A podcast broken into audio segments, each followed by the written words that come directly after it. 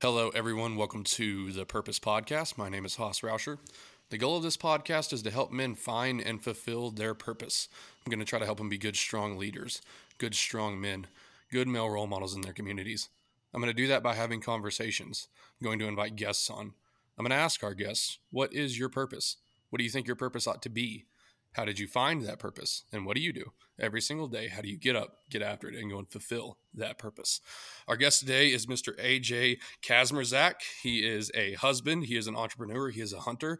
AJ, how are you doing today? Hey, how's it going, Haas? I'm doing well. Been a busy day, been a busy last couple of weeks for sure, but I am stoked to be on here with you.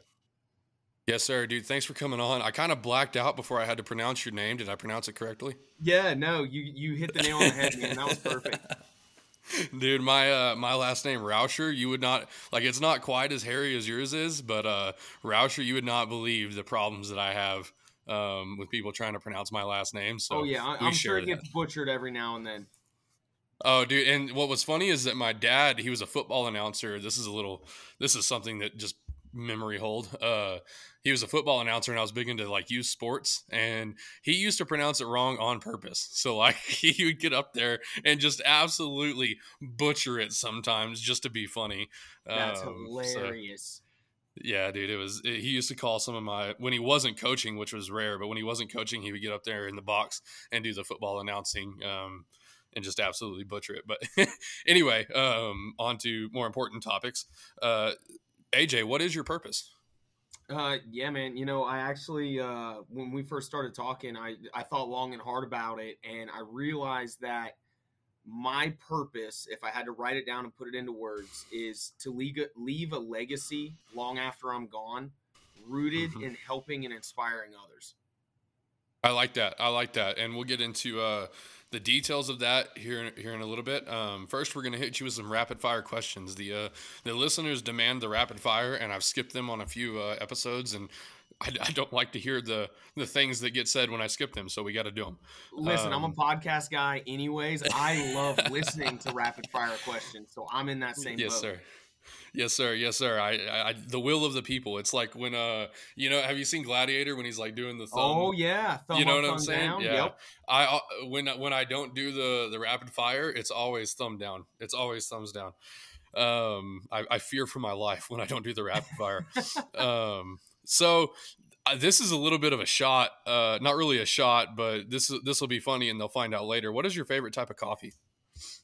Ooh, favorite type of coffee. Are we talking way to drink it or origin? Um, so I'm an absolute coffee noob, and uh, I didn't have a drink of coffee for about 10 years because I thought it sucked until about like two weeks ago, and I like white chocolate mochas. So I need okay, like so basic. Like way to drink it then. Uh, if yeah, I can sure. only have if I can only have one forever, it would be what's called a cubano. So for okay. those of you for those of you that don't know, a cubano is simply a shot of espresso poured over raw sugar. So you get the oh, bitterness wow. from the espresso, you get the kick from the espresso, but you also get that sweetness on the end, and it is absolutely fantastic. So Cubano next. Dude, that's awesome. I'll have to uh I have to try that. We have a cool little chain here that does like really good coffee. I've I, it, will probably never happen that I brew my own coffee, but uh, just because I don't have the time to study how to do it right. But uh, we have a chain here called Roasters that I may have to see if they serve that. Dude, you uh, gotta go ask really them. Good. Yes, sir. I'll, I'll go. I'll go try because they do. They do a lot of. I mean, they've got the big, like I'm assuming it's French, but the the espresso machines that are like red, and they've got the little looks like Santa Claus's sleigh. You know what I'm talking about? If it's red, it's, it's, I would guess it's a La, Mer, La Marzocco, which is one of the best in the industry. Um, yeah, it, yeah, it's it's it's red with like the gold trim up top. Like it, it literally looks like a like a Santa Claus type thing. I, will send you a picture next time I'm in. I, I, yeah, send me a picture of it. I, I would definitely guess yeah. that that's probably what it is. Okay. Yeah, I'll send you a picture. And uh, also tell people why that question is funny for the first rapid fire question. Tell them why that's uh, ironic. So, the reason that. that. question's funny is because I actually uh, co own a coffee company that I started back in college. Um, and I'm also known on Instagram as at the underscore coffee Viking. So yep. the the joke is that if you cut me open, it's probably a blend of energy drinks, positivity, and coffee. and coffee. Yep. So uh, anyway, I enjoyed that. Uh, let's go to uh, what is your favorite book and why? Oh, that's a good one. Favorite book and why? Can I be lame and pick two of them? Uh, yeah, you can absolutely pick two of them. All right, so picking two books, um, Endure, the Cam Hanes novel, and then also uh, 75 Hard by Andy Frisella. Uh, the Endure uh, by Cam Hanes because of the fact that it it just goes to show that extraordinary people are actually just ordinary people that mm-hmm. refuse mm-hmm. to accept being regular. You know, yes, he's sir. a regular dude. He just chooses to go out and do hard things. He chooses to go out and endure the pain and that's what's led him to the su- success that he's found. 75 yeah. Hard by Andy Frisella is I picked that one because of the fact that the 75 Hard program and the Live Hard program I feel is the single best and hardest thing that an individual can do, but it also gets you to unlock your untapped potential the fastest because it hits you in the mm-hmm. face and makes you realize immediately throughout that program holy smokes i can do incredible things too so yep. those two books no brainer endure and 75 hard I actually haven't read the 75 Hard book, and I, I do agree with you that um, I think 75 Hard is like for a regular ass civilian. We're not we're, we're excluding things like BUD/S training. Um, for like a, a regular ass civilian, I think that 75 Hard is one of the best ways to challenge yourself, and I think it is the most well. It, it, if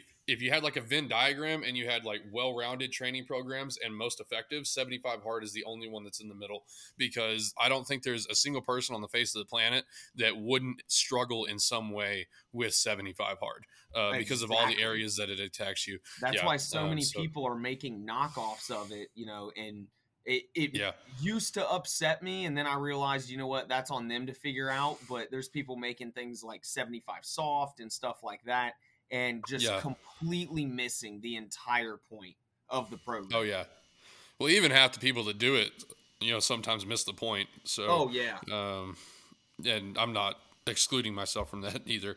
Uh so let's go to what is your favorite day of the week? Mm, ooh, that's another good one. Favorite day of the week is Sunday. Yes, sir. Because of because Sunday because of the fact 90% of people are resting, they're sleeping, they're nursing a hangover, they're watching whatever sports are on at the moment. And I'm not taking anything away from that stuff, you know, to each right. their own. Um, but I use Sunday to create distance. I use separation Sunday. Sunday. Yeah, yeah. I I use Sunday. Everybody's working Monday through Friday couple yep. of people work on Saturday.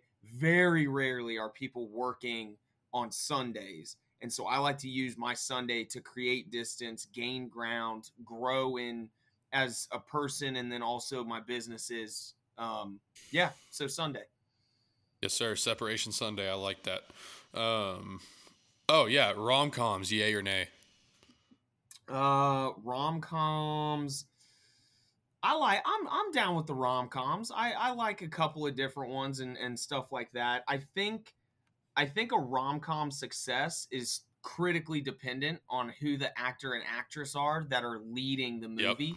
Yep. Um my feel or my wife, however, she's always down for a good rom com. Oh yeah, oh yeah, they always are. And my answer is yes if it's got Matthew McConaughey in it. Hey, if it doesn't, I, then I so don't. So that would have been if you would have gave me three books, Green Lights by Matthew McConaughey. He is really that's cool. Yeah, he he is a killer actor for sure. Yeah, I, I like him. Well, I, I've never met him, but I think I like him as a person. Uh, like he's when he's not acting too. Yeah, I, I think so. Um, I, I'm so glad that he didn't get deeper into politics than what he did. Um, he had that stint where he was going to run for governor of Texas. I was like, mm-hmm. don't you do it, motherfucker. Like, don't do it because I like you and I don't want to hear your opinion on all this shit. Like, just just be the guy that you are inject positivity into what we're doing here and please don't take away my ability to like matthew mcconaughey right and he he, he stayed somewhat mostly i think he just realized that he was better off you he know kind of stayed at arm's yeah. length yeah. Yeah, he did. And I think it was a good move for him because he was like he was like the one figure that and I, am a Texan, so he was like the one figure that almost every Texan he's kinda like Willie Nelson. Like Willie Nelson's like one of the most left wing motherfuckers on the face of the planet. And if you, you know, if you try to disparage Willie Nelson to any one of my right wing family, they're gonna light you up. You know what I mean? Like everybody oh, loves yeah. Willie. And Matthew Just McConaughey was unanimously liked individual. Yeah, and uh, Matthew McConaughey was also like that. And then, he, like I said, he tried to get into politics, and then I think he realized that his bread was buttered outside of that political uh, political space. But anyway, sorry, I digress. Um, so, no, for sure. um, this is not a political podcast. I have to remind, I have to write that down 10 times before I hit record that this is not a political podcast. This is not a political podcast. So let's go back to your, uh, uh, your your purpose. And I want to specifically ask you you said your purpose was to leave a legacy long after I'm gone, rooted in helping and inspiring others. Why the last part? Why, why the second part? This the stuff after the comma. And uh, by the way, I appreciate that you provided us two books because it means that you're better than me and and some of my listeners that you're literate. So oh. um, you can you, well, you hey, can read. That's, that, that's um, all a um, byproduct of that Live Hard program. I I've read more books being on that program than I think I have in my entire life. But same, it's same. it's really opened my eyes to how crucial it is that we do read and we do better ourselves in that element. Um, yes, sir. But but, but you were anyway. asking about the part after the comma. And yes, the reason rooted I in added, helping and inspiring others. Sorry, I didn't yeah, mean to overtalk. no, you're fine. The reason I added that is because if I just said I wanted to leave a legacy, there's a lot left to the imagination. Um, mm-hmm. you know, we there's a lot of people that are gone that left a legacy, but that legacy was, oh, they were really good at football, or oh, they made really good coffee, or you know, things like that, and that's the extent of the conversation is oh, yep. they were really good at this sport. Do you remember when there was this play? And that's it. I want to leave a legacy to where when someone when I'm when I'm six feet under, dead and gone, twenty years later, I want someone to, you know, mention my name and say, Yeah, you know, he he helped a ton of people. Uh, you know, my uh cousin got into archery because they saw his stuff or I my nephew bought a French press because uh, of what AJ left at Jennings Java, which is my coffee company, you know, and just I want to make sure that I help so many people and inspire so many people that they're telling generations to come of the good that was done. And Lord willing, hopefully I'll be able to have some philanthropic outlets set up as well to continue helping others after I'm gone. Yes, sir. No, I, I love that. And uh, yeah, I've been battling with this, and this this episode is going to come out not this Sunday, but the Sunday afterwards. Um, do you know who Colin Cottrell is? Yeah, yeah. I, I think yeah. We, we follow each other on Instagram and stuff like that. We haven't chatted too much, but we know each other.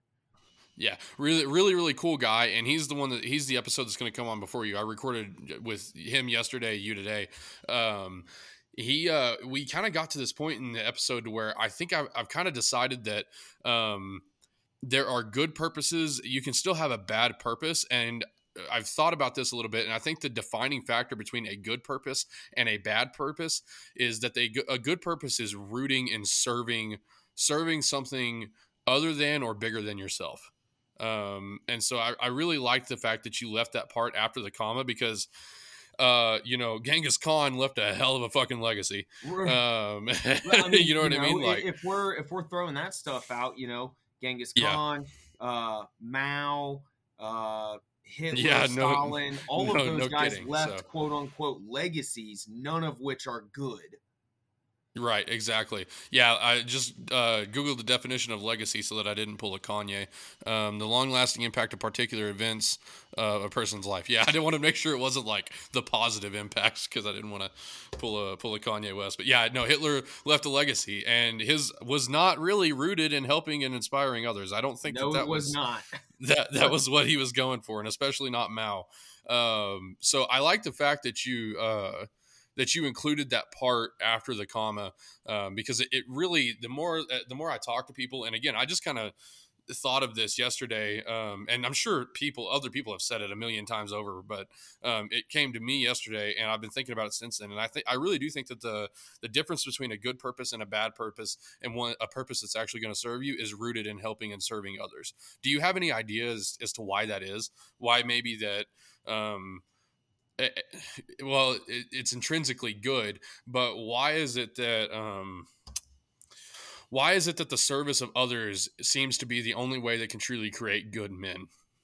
Well, I think it has a lot to do with the fact that those people with the um, belief of helping and serving others, they realize that this life is much bigger than just them and yes, I also think that they've figured out holy smokes, I can help change others' lives just by what I have to say and just by what I can provide. You know, you look at a lot, I, I'm not going to say all, but a lot of wildly successful people are successful be, not because they focus on money, but because they're focused on helping others. You know, Mm-hmm. I do some work with uh, Andy's company, 1st Form and 1st Form Outdoors and stuff like that. Literally to their core.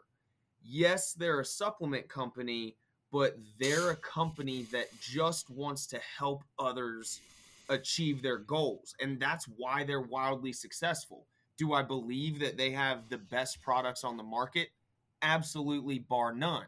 However, they don't take the old school uh, used car salesman approach. They take the right. approach. I, I say they, we, we take the approach of what can I do for you to help with your goals? And I feel like that's what separates those people that do actually leave those legacies of helping others. It's mm-hmm. they they get the fact that this life is bigger than just them. Right. Yeah, no, I, I completely understand that, and I've got a theory. And uh, if I if I'm not looking at the camera, it's because I'm writing. I don't want you to think I'm being rude. And no, you're uh, fine. Not not acknowledging you, um, because I've been doing it a lot. But uh, the I've got a theory, and I, I wrote down three things while you were talking. I wrote down ego, accountability, and law of attraction. So I think a lot of the reason, kind of like what you were talking about, is that in order to actually live a purpose of serving others, you do have to, um, let's see, you do have to uh, subord. What Jocko says this a lot. You have to subordinate your ego. You have to acknowledge first that somebody else. Uh, their wants and needs are more important than your own at this time. And if it is a supplement store, I listen to Andy a lot. I love Andy, and he talks about how when somebody came into the supplement store, he treated them like they were the only person in the supplement store at that moment. Um, nothing else mattered other than helping them achieve their goals, like what you talked about. And that's a huge, uh, huge exercise in subordinating your ego. And I think that's one key component in in being in service of others for your purpose. Would you agree with that? Yeah, no, I think there's definitely some um, some weight to that. Absolutely. I would also add kind of like a little little sub piece to that. You know, when when people discuss ego and leaving the ego at the door and and things along those lines, you still have to remember, and this is just personal thoughts. You still have to remember that there's a difference between confidence and cockiness. And I've yep. always equated cockiness with an ego to which I agree we want to push that to the side. We don't want any of that. However, you do want cocky or you do want confidence. I'm sorry. Um and the reason you want confidence is if you don't believe in yourself, how how can you possibly hope to help other people? And right. so, you know, I was always taught, and and I love my dad for this. I was always taught, be humble, let your actions speak for you, let others speak for you. You don't, you know, you don't do the talking and things like that. And to a point, I agree with what he said as as I've gotten older. Um, there's a point that I agree with. However, you can be humble and still be mm-hmm. wildly confident in what you're doing, why you're doing it, and things along those lines. And people resonate with confidence. You look at you look at Goggins, you look at Andy, you look at Jocko, you look at Cam Hanes, you look at Ed Mylett, Sean Whalen. I, the list goes on and on. One of the biggest right. commonalities between all of them is they believe 110% in what they're doing. And yes, so I, I, I agree we set the ego aside, but we also have to separate out ego mm-hmm. from confidence. Right. Well, and I completely agree with you. And I think it's when, when I talk about ego, and keep in mind, I don't know much about philosophy or, or any of these things, but, um, you know, ego as I think ego is it's neither good nor bad. It's just simply a force um, inside. It, it, exists inside every human, and I don't really know how to define ego, but to me, it, it's almost like a an over um, an advocate. Like you're constantly advocating for yourself in your head. I think that's kind of what the ego is. Does that make sense? Am I making any sense at all? Yeah, no, no, no. Um, I, I can, I can. That makes sense because I think of you know actual examples right? You're talking about ego being advocating for yourself. There's multiple yeah. times in business where you're sitting down in a meeting and someone you you have an idea you're like this is a great idea blah blah blah blah blah. And the person next to you is like well you know i really don't think that's going to work.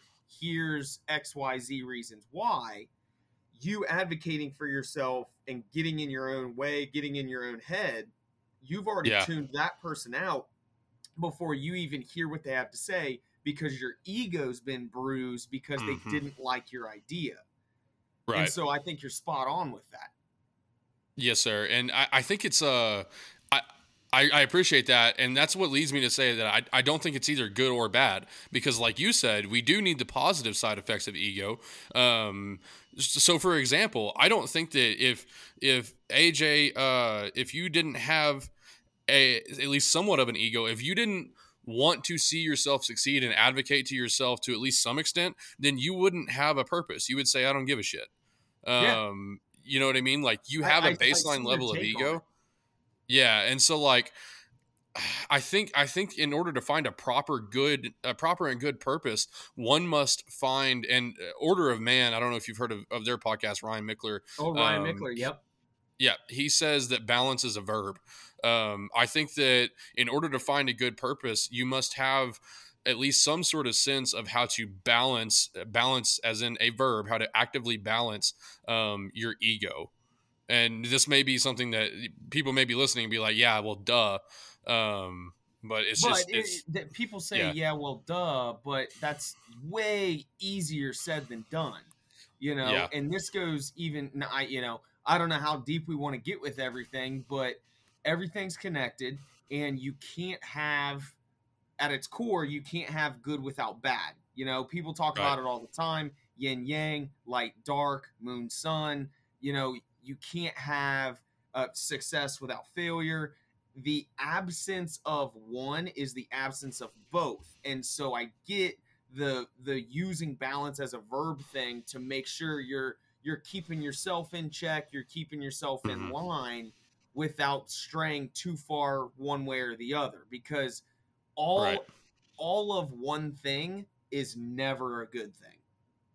Yes sir yeah and and i think just in my in my search to help young men, especially, kind of find and fulfill their purpose, as I like to say, um, I got really caught up into what what actually is a purpose and what is what is a good purpose, what is one a purpose that's actually going to help you, and how do we use it. And that's where I, I appreciate uh, you helping me kind of work this out, is because I, I, I was trying to answer those questions, and I answered them a little bit with Colin, and I think we've gotten down to um, at least a little bit deeper than what we got with Colin as as far as like what what defines a good purpose and why is a purpose good. And I think, like we said, a, a good purpose require it. Let me put it this way: a good purpose isn't one that you just decide to to balance your ego and then. Um, like it a good purpose requires you to balance your ego you cannot have a good purpose if you don't balance your ego um, does that does that make sense yeah, yeah. I mean, you so. look at anything. If you're if you're selfish, I feel like yeah. selfish and ego walk hand in hand. If you're doing uh. everything for me, me, me, you're letting that ego run rampant. When when you put the me awesome. aside and you go, you take a service position, a service look on things. I think one, you're gonna realize that you are you feel more fulfilled and oh, by the way, on top of that, as a byproduct, you're rewarded with more success. The more uh, people so, you help, the more successful you're going to be. I mean, I, I feel like that all goes hand in hand. So why does even let's exclude monetary success because you can have a not saying that it's not valid because it obviously is. I mean, look at Andy Frisella, um, look at anybody, you know, Jocko.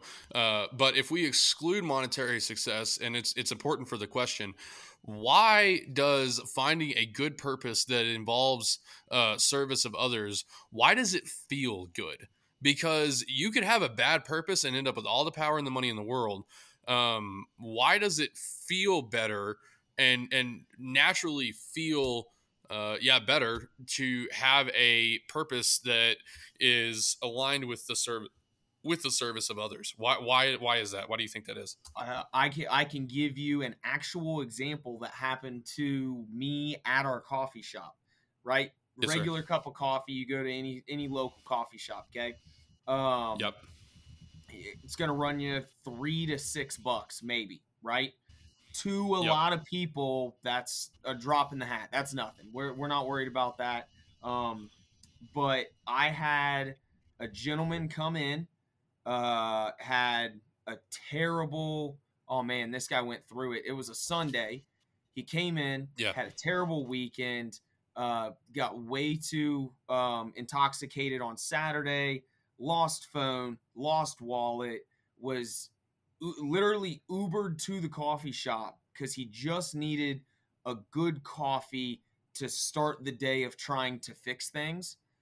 Yeah. My my service to him, my my little three dollar cup of coffee, and the conversation that we had completely changed his day around. He left with a smile. Awesome. He was ready to tackle the day. You know, we talked about breathing and slowing everything down and things like that. So he's already gone. The only thing yeah. I did was provide a, a you know a three dollar cup of coffee, but I felt so incredibly good about what I did, and it it, it I feel like our dopamine. Um, I I don't know if it's a receptor. It's it, the the part of you that releases the dopamine um to make you feel yeah. good. It sees helping others and immediately starts firing off um just because i think we as humans we hear so much bad stuff that when we actually see good stuff um, yeah, it, it just it, it warms our heart. You look at how many viral videos go around of someone helping a homeless man or someone uh, putting someone's kid through college or um, sports walk-ons in college or uh, athletes in college uh, getting offered full-time scholarships you know they break down in tears that still makes us feel good because it's other people helping others and yes, so I, you know, that it, that's the long way around it. But I just, I, it feels good, man. Yeah. Why? Why do you think it does? I mean, why? Why? Why? Because I do. Because I don't think that people can be fulfilled with a bad purpose. I don't think that Genghis Khan at the end of his life was was very fulfilled. Um, I don't know. I didn't know the man. He might have been. Um, but I was just saying, there's some twisted minds out there too that don't even think about yeah, purpose. Yeah. But Um, but uh, uh, when people pursue what you and I would say is a bad purpose, let's say the uh, the the con man, just the average con man that's out there selling shit that nobody needs and taking everybody for all they're worth, um, whatever he sells, cars, whatever.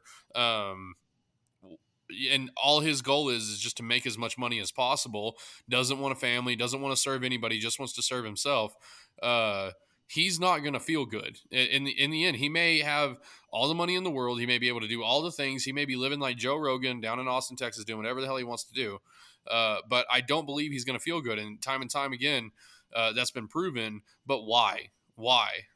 Uh, I think it has to do with the selfish goals, the egotistical goals, and and quote unquote bad purposes.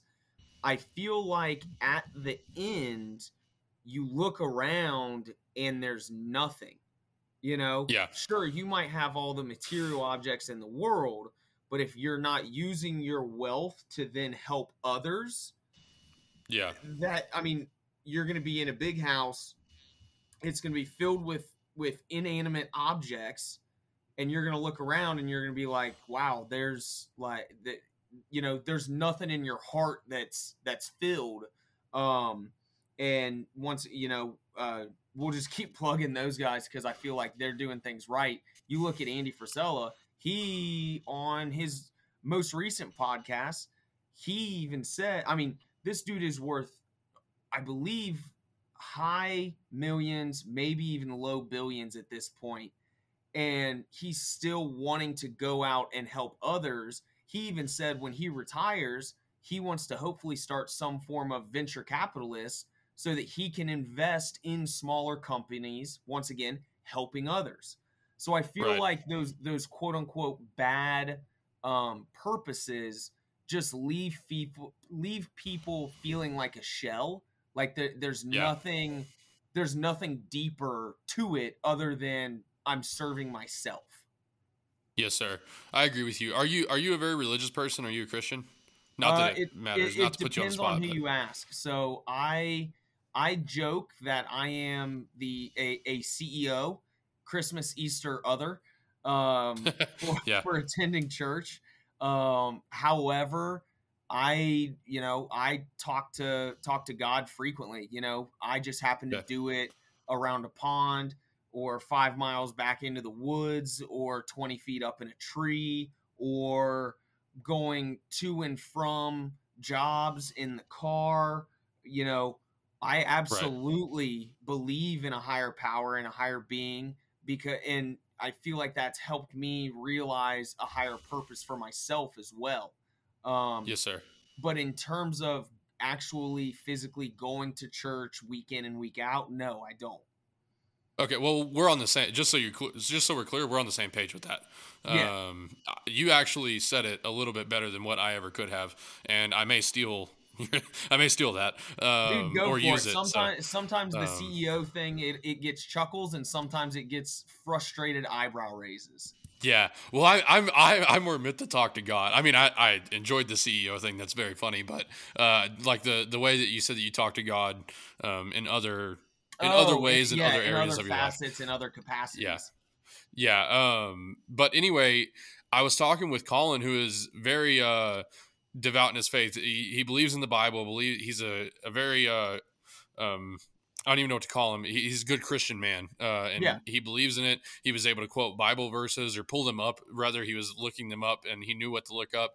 And so I was talking with him, and I wonder if the reason it feels good, and I don't want to throw this word out there, but I maybe I don't know if it's the right word or not, but maybe metaphysics is that what people use to describe like the spiritual world outside of yeah yeah the you know there there's yeah. uh, quantum physics there's there's metaphysical aspects to the world there's there's so much that happens on a day to day that we just yeah. look at and there's you know you can't explain it um my big thing is is how everything everything is interconnected in one way, yeah. shape, or form.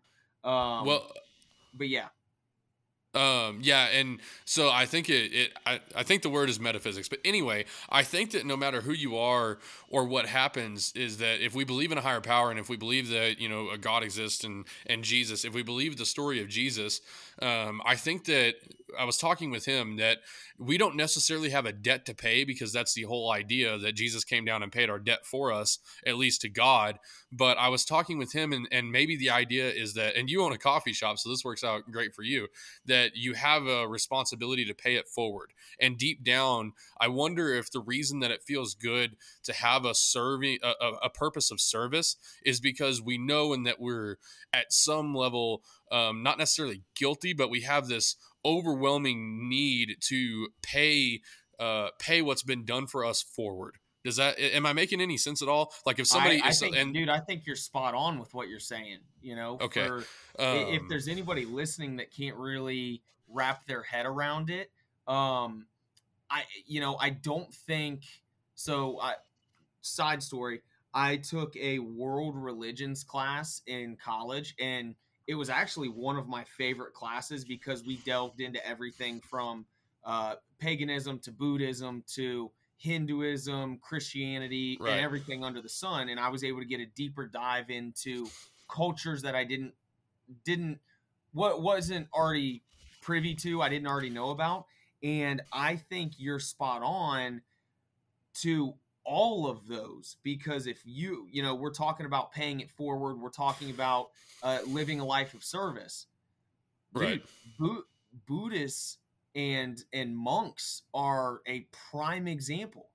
They have yeah. no money they have no material items they they have a couple of robes and they live their life serving others because they believe that is the way to be the most fulfilled and right. so that's a completely separate re- religion on uh, predominantly on the other side of the world and they still have that view of service and helping others.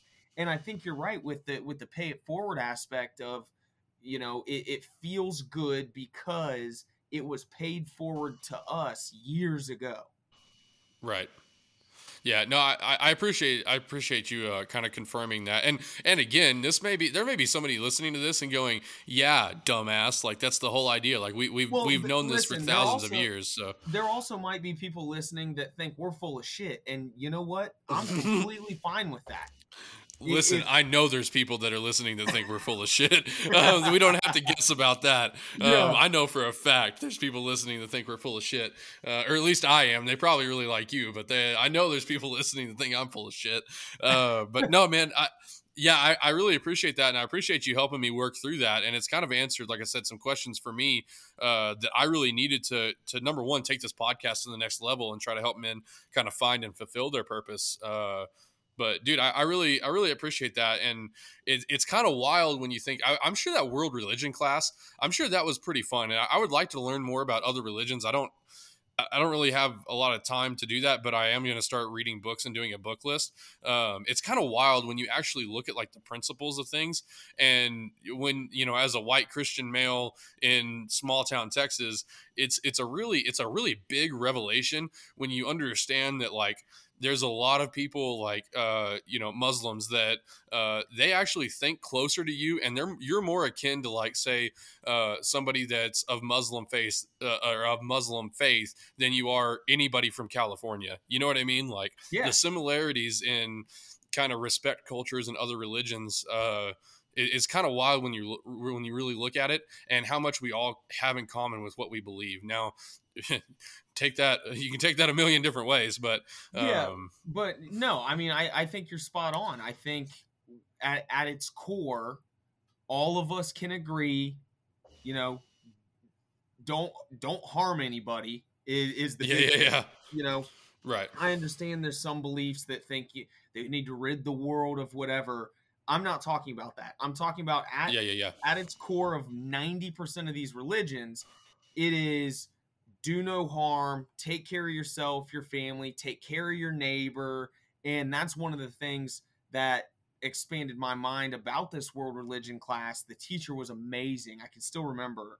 Um at the end of each religion, the teacher would bring in someone of that faith to give their own take and and their own beliefs and then we got a live q&a i got a live q&a awesome. with a witch i got a live q&a with a buddhist i got a live q&a with um, a, a, a hindu uh, a person of hindu belief uh, muslim all of that and it just at its core like we said lives of service doing you know different acts of service and then don't harm anybody, don't hurt anybody, things along those lines.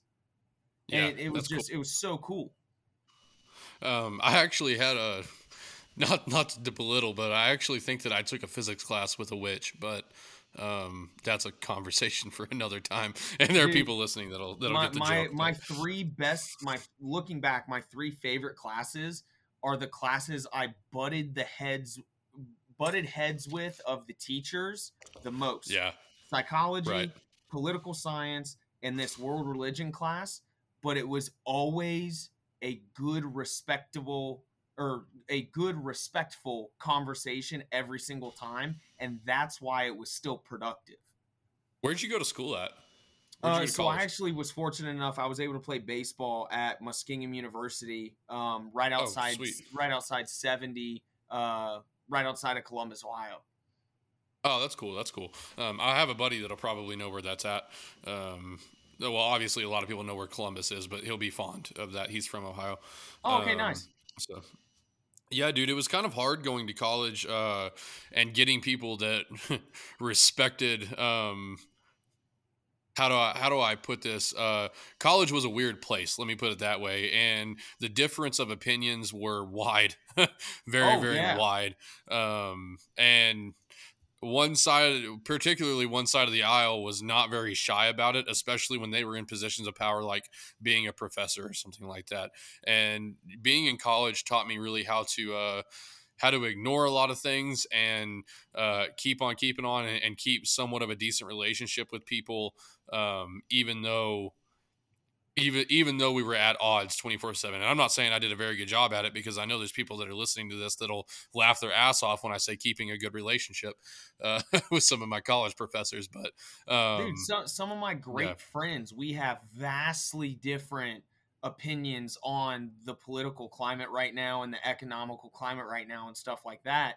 But the I feel like we as people need to get back to understanding you can have a difference of opinion and still be friends. You know? Yeah. The one the one big the one big thing with an asterisk that is not up for negotiation is um anybody attracted to kids and stuff like that. That's a hard yeah, yeah, no. Yeah. That's an absolute don't talk about topic that like you it, it's not good. But right. you know, um who's in who's in a place of power, climate change, um you know, the hospital scene, the pharmaceutical scene. I have wildly different opinions than a lot of my friends and we're still friends we still talk. Oh, yeah. We still discuss baseball stats. We still talk about, you know, oh, so and so's getting married. Are we going to the wedding? We, you know, uh, it just, it's so mind blowing to me. And I tie this back in with your college experience. How many people hear so and so thinks differently and just completely oust them and and completely shun them. They don't want to talk to them. They don't want to be around them. And it's like when we stop having these conversations, that's when we stop growing as people and growing as individuals. You might not like it, but the person next to you might have a really good opinion or a really good thought on something that you never realized because you didn't take the time to listen to what they had to say. And it, right. you know, it goes it goes both ways on both sides of the aisle. Yes, sir. Yeah, and I'll uh here's what I'll, I'll probably not as close to I'm probably a little bit more on that other side of what you're talking about of where when I when I hear somebody's of, of certain political belief, my my you know alarm bells start going off and stuff like that to where I get a little bit more hesitant to to engage with them. But I do think that my line is probably if they're willing to have a serious conversation about it or not. Um, because I I think there are some people that are not worth your time if they're not if they're not willing to do the same thing for you and i think that's what a lot of people get caught up in is they constantly um, give give give and they say well other people have these beliefs and it's okay we're going to go and hang out with them and um, we're going to tell them that it's okay that they have their beliefs but the other people are never willing to give that ground and i've run into a lot of those people but i've also got friends like my buddy jonah who he and i we differ wildly but he's always willing to have a conversation about it and i think that's where the common ground is uh, to where i'm not really accepting of everybody uh, to give my time and space to them if they're of certain political beliefs if they're not willing to have a conversation about it. You know what I mean? Well, and and do, do you get what I, am saying? I, yeah, no, I, I understand completely. I've actually gotten to the point where if I know someone well enough, I can sense the conversation is going to a, a trailhead where I think one way and they think the other. I'll stop the entire conversation, look at them, and say, hey, listen, can you understand that we might have a difference of opinion and we can still be friends in the end? And if they start anything if they start with anything other than yeah of course we're still buddies no matter what yeah. then then i know maybe we maybe we avoid this topic of conversation. If they if they hesitate if they say well you know i just really think you should think this way or whatever it may be then you know to kind of just skirt around it, avoid it completely because there's no sense in you banging your head on a wall, them banging their head on the wall, and then all of a sudden you've ruined a friendship over that. And so, I mean, I've gotten to the point where I'll just flat out ask people, like, hey, do you understand we might think differently? And if the answer is yes, yeah. then we'll just keep going with the conversation. Yeah, I, I, I do this some of the same thing, and like I said, I'm gonna flat out tell you, like I I probably need to come a little bit more your direction of being more tolerant and accepting of other people just because I, am frankly i'm not there's people on certain issues and again I, I, have to say it 10 times before the podcast this is not a political podcast but um, there's people on that are a certain way on certain issues that I just have no time for them, and I probably need to come a little bit more your way, um, and I, I open would, up a little it, bit more to those people. Um, but you know, I, am still I'm still young in life, and experience yeah. and all of that stuff. The one thing I would tell you that's helped me tremendously is if you find those people that think differently, you think differently than them, but you haven't really voiced your opinion, you're just kind of trying to avoid it. Ask yeah. questions. Ask questions. Well, okay, you so you think this way. What what led you to that? Why why do you think that? Because then they will open up to you and explain their thoughts to which once again it might be the third or fourth point down but it might make a little bit of sense. And you don't have to when you ask questions you don't have to just blindly agree with whatever they're saying but the more questions you ask the deeper you get into why someone thinks the way they think the more you're then able to connect with them. Once again might be a completely different opinion, but you understand why they think this way. Right. Uh, yeah. No. And, and what you're talking about, what you're, what you're, and I agree with you first and foremost. But what you're talking about is Jocko uh, Jocko's indirect method. I don't know if you've heard of uh, Jocko and his his indirect method of approach. I, I may have um, seen it on Instagram, just like a little snippet or something of him talking about it. Um, but I would yeah. need to look into it. So basically, the idea is that you're never going to win any battles by going up to somebody. Let's just use. Let's just throw a hot topic about up there. Abortion. Um, it's one that I'm extremely. Uh, it's it's one of my topics to where um, if we don't agree, then we can still be friends, but we're just not. Just probably not going to be. Yeah, well, and probably not going to be a very deep relationship, to be honest with you. And that's where I'm telling you that maybe I need to come a little bit more your way. But anyway, Jocko, what Jocko would say is, hey, instead of coming up to this person and saying, hey, you're a you're a baby killer or whatever, whatever the right wing was going to say. I'm not saying that I say that, but whatever the harshest way you could approach the topic um, from the right, instead of doing that, go and ask these people you know, what are your opinions on this? And ask them questions and genuinely try to get another perspective and with hopes of number one, building a good enough relationship that eventually you're you're either A, you're gonna change your opinion uh, and you're going to form a better opinion uh, based on what you learn from them. Or B, if they if you've asked all these questions and they truly don't have the correct opinion on, let's say, for example, abortion, then once you've built this good relationship by being indirect and by showing interest in what their actual point of view is, then you can actually have some sort of leadership capital or exercise influence on the way that they think and believe. Um, is that kind of sound like what you're saying? That's that's a that's a rundown of Jocko's indirect method. Yeah, yeah, yeah, yeah, absolutely. And you know, I think it goes even deeper than that to the point of once again, when we stop learning, we stop growing. Right. Nobody likes reading about the atrocities that were committed in history, whether it be by our government, whether it be by Hitler, whether it be by whoever but right. we need to read about it. We need to learn about it so we can grow from it. I I view difference of opinions the exact same way.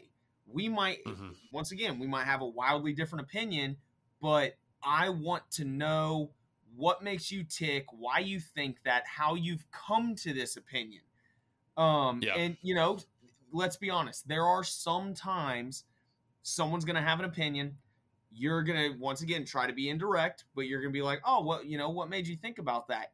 Well, Fox told me or CNN told me yeah. or MSNBC yeah. told me. And if and if that is the surface level answer, that's fine. You know not to continue carrying on this conversation. You've yeah. learned, you've grown, you know not to go back to that basically.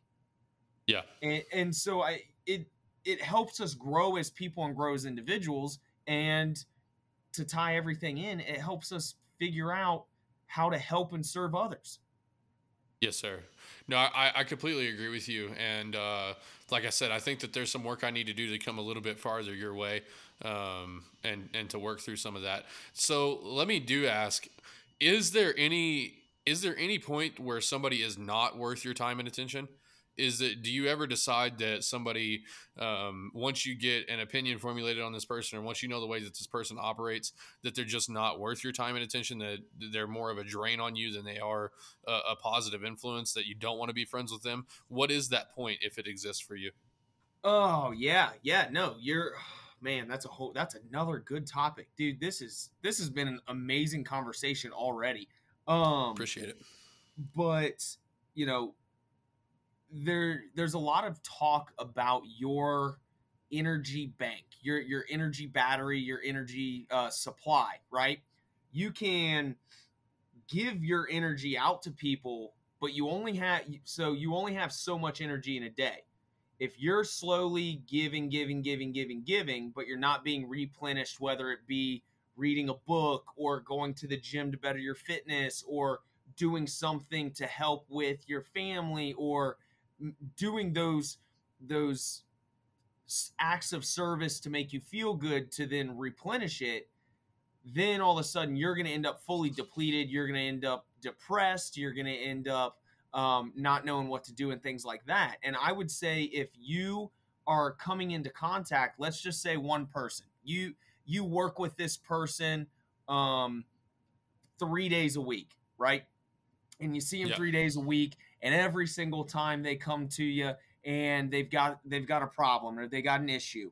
And for the first two or three weeks you spend those three days off listening offering up to them different pieces of advice offering up to them different thoughts and things like that. And on right. week four do what? I said you're right. Yeah. Oh i was just going to say on week four you realize this person is just a drain they just want to come, talk, complain, but they never implement any of the things that you're saying. Those are the people that aren't aren't really worth your time. And you know, people might think I'm harsh for saying that, but if if the other per there has to be some form of um uh, what's the word um there has to be some form of like meeting in the middle basically where that person has to be willing to make those changes um, mm-hmm. in order for that it, it, it's an equal power transfer basically um, those people i feel like you slowly step away from. I'm not saying you shun them. I'm not saying if they walk up to you, you give them the hand and walk away, but you slowly separate yourself from that. The other type of person is one that I already mentioned earlier, and that's anybody that's taking stuff at surface level. And it goes both ways. It could be, excuse me, sorry about that. No, you're it good. could be, um, well, uh, you know, someone on Fox News told me that Joe Biden is bad, and that's why I think that. That's a surface level answer. Well, someone on CNN told me Donald Trump was racist, and that's why I don't like him. That's a surface level answer. We have to get deeper as people. We have to understand yeah. stuff. And that's that goes back to the asking questions, that goes back to the you know, the fulfillment aspect and purpose and and helping others and things like that. The people that just share their opinion to voice their opinion, they don't back it up, they don't have any anything other than so and so told me those mm-hmm. are the ones I also feel for me personally are not worth investing energy in. Okay, so yeah, I actually I think we before we even started the conversation I, I, think we agree more. I was wondering how much we really agreed, but I think that after you answered that question, I think we agree more than we think we do. And I, I would say that the uh, the first part when you were talking about your coworker, the surface level, I agree with. Um, I'll still engage with somebody that does that, like you said, just to ask questions. But if they if they continue to just give me surface level answers, that's when I back off. But uh, the first person who's never willing to come in the table and and talk and make any sort of concessions and never willing to challenge um, their own beliefs. Uh, that's where me, especially if it's in the political realm, because I believe politics is downstream of culture. Andrew Breitbart said that. Um, that's where me in the political realm. That's where I'm like, okay, you're not like there is no point in me engaging with you and having you as part of my culture um, because you're not willing to come to the table and discuss anything or put in any effort beyond yelling at me for what you know for for the things that you believe I'm wrong about. Are you getting what I'm saying? Yeah, um, yeah, definitely. And you know, I think once again the the whole purpose driven and the helping others and and things along those lines, um, helping and inspiring and things like that. The only way we're able to do that is by having this open communication. It took mm-hmm. us what are we at now? It took us 56 minutes to get to the point of realizing you know, maybe our opinions aren't so different. Maybe, maybe you know, we're not so different in, in that sense. And yes, uh, once again, that man, being in the in the craft coffee world is, is awesome because I get all walks of life. Having having my outdoors and and country background, and then being in downtown Columbus. Um, so, you know, yeah, you know, so. I real I one of my one of our best customers now good friends. The dude got us Christmas gifts. We got him Christmas gifts. We have wildly, and I'm talking wild. He is, yep. he is a he is a self-proclaimed what is it? Not anarchist. He he believes he is a self-proclaimed communist. Now, 90% of your listeners awesome. just they just tuned out because of the fact that I said that. But yeah. What I'm coming back to is if you he says that, most people are going to stop talking to him. I'm right. asking questions. I'm, you know, oh well, what made you, what led you to this? What made you think this? How'd you get to this? You know, different stuff like that. And slowly that gap closed in our differences because at his core, he also just wants to help people. I've yeah. watched this dude pick up coffee for the next three people in line behind him. I've watched him bake a homemade cake for one of his buddies that was down bad with uh, the flu or, or whatever it may be. He he does more help to other people than a lot of the people on the other side of the aisle that I know. Right. And so it's like we need to have these open conversations and you know you you had mentioned earlier that this specific podcast is to help young men and and young individuals find their purpose Right. You got to have open conversations because that then helps you create your purpose. I didn't yes, just sir. wake up this morning and say, "Oh, well, you know, this is what my purpose is today."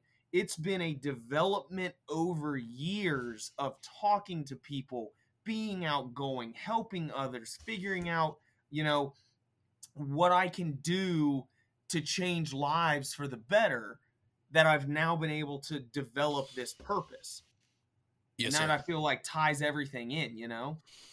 Yes, sir. No, I completely. I, I like what you said there, and the uh, the self avowed communist. That's uh, me being from the state of Texas. That's that's wild that those people are walking around, um, and that's a joke. But uh, well, like it, he he does say this. He doesn't tell it. He tells it to his friends. He doesn't. He's not running down the street yelling that kind of stuff. Yeah, no, I I know. I'm just I'm just saying that like it's it's it's not. We don't have a lot of that here, um, but they do. Uh, it, it is important that we have conversations. And again, somebody like that, who I, the Communist Party, I, am sure we feel the same about the Communist Party. We've already expressed our, our thoughts about the Communist Party in the episode. Um, but even somebody who claims that they are a communist, you're so right in the fact that we do need to have that open conversation. And again, like what you said, is he probably just doesn't really know that his opinions are all that different than yours. And uh, it, it was it was funny that uh, have you heard of Michael Knowles um, from the Daily Wire? Yes. Yep. Okay, so Michael Knowles did a little uh, segment on his show the other day. Uh, it's a yes or no game. He did it with this guy called Spencer Klavan. You can go look the YouTube video up. It's it's Spencer Klavan, Michael Knowles, yes and no. But they got to the point to where it said that they basically came to the conclusion that libertarians, these people that are ultimate, like they're seen as the ultimate freedom loving, like libertarians, and uh, like full on Stalingrad like communists that like libertarians are just soft commies is basically what um commies that aren't willing to go all the way is what uh they came to the conclusion of like the difference between libertarians and communists. And it was so it was so eye-opening to to realize that um you know all of these different ways of being and, and these modes of thought are just conversations away from from coming together at some point. You know what i mean? Yeah. Um and that sounded very communist when i said it but no, we, but, we, we can no. all have similar goals. Sorry, dude, we're, we're doing the Zoom thing. Uh, there's a little bit of a delay, but we can all have similar goals and different ways of achieving those goals. And some of them work out very, very bad, like the communists. I give I give communism absolutely no credit, just so everybody. I'm pretty sure you, if you've listened to this podcast any amount of time, you know. But we can all have similar goals, and I'm sure the dude probably is just wildly uninformed about what actually happened with communism. What what do you think?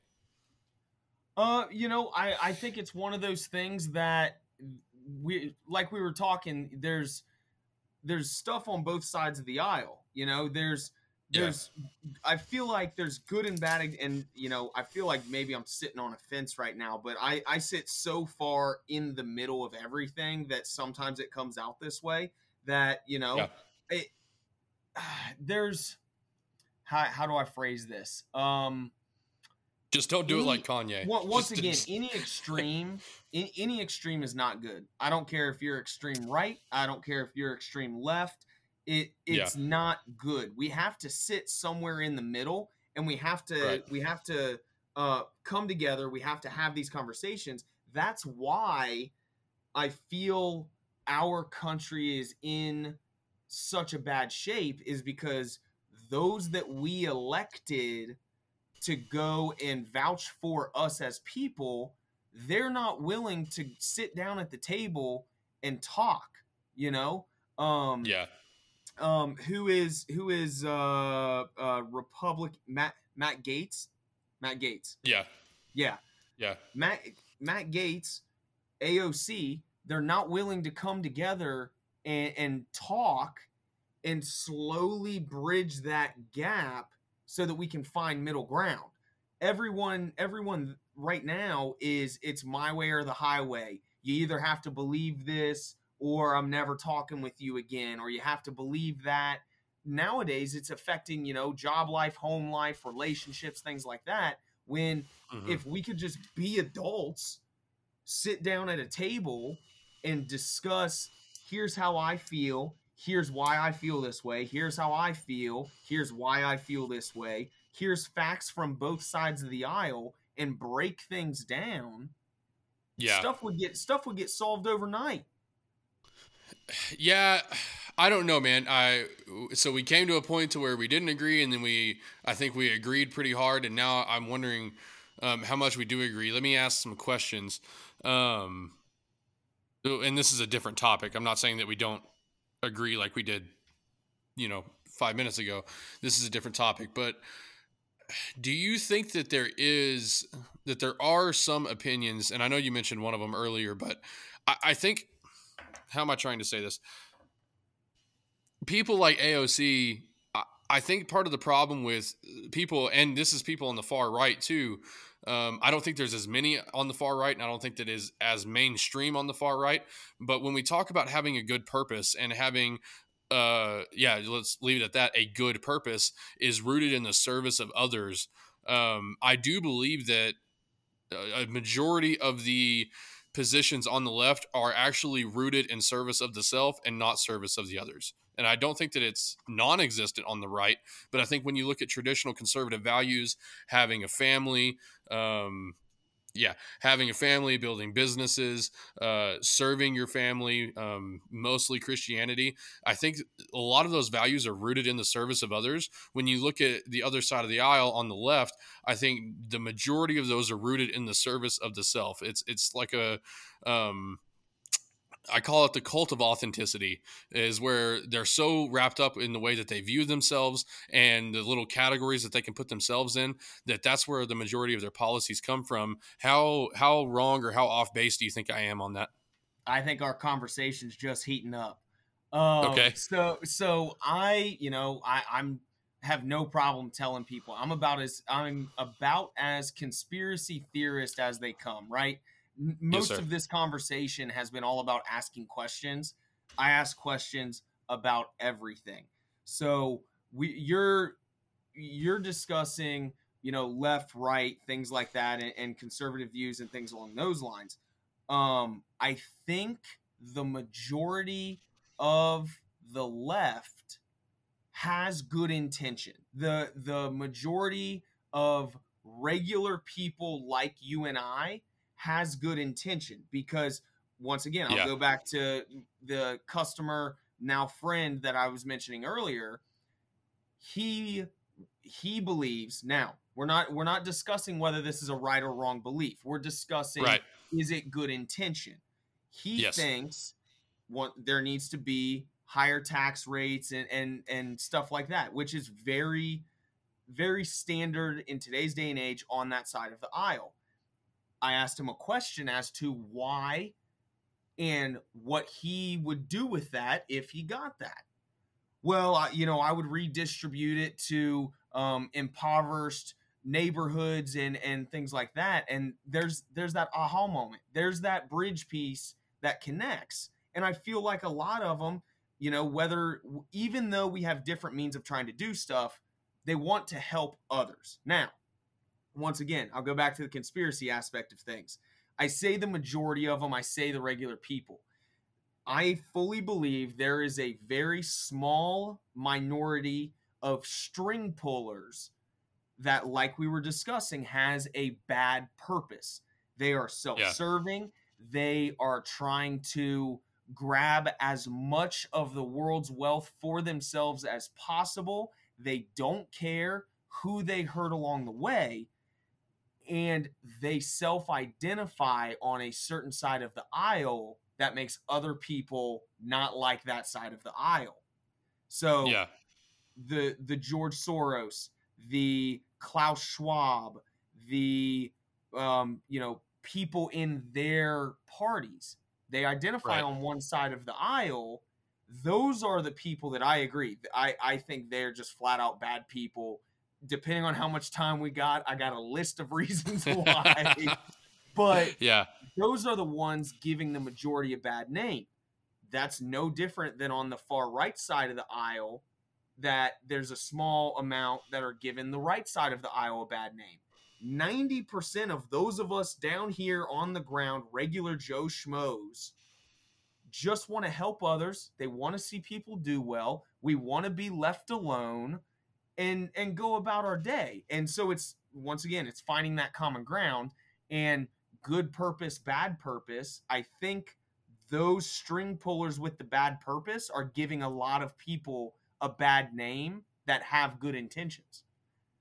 Yeah, I, I, can agree with you to to a certain extent. I think what you're describing is the 80-20 rule, um, to where 80% of the bullshit in a particular party is caused by 20% of the actual people in that party. Ooh, That's, I like that.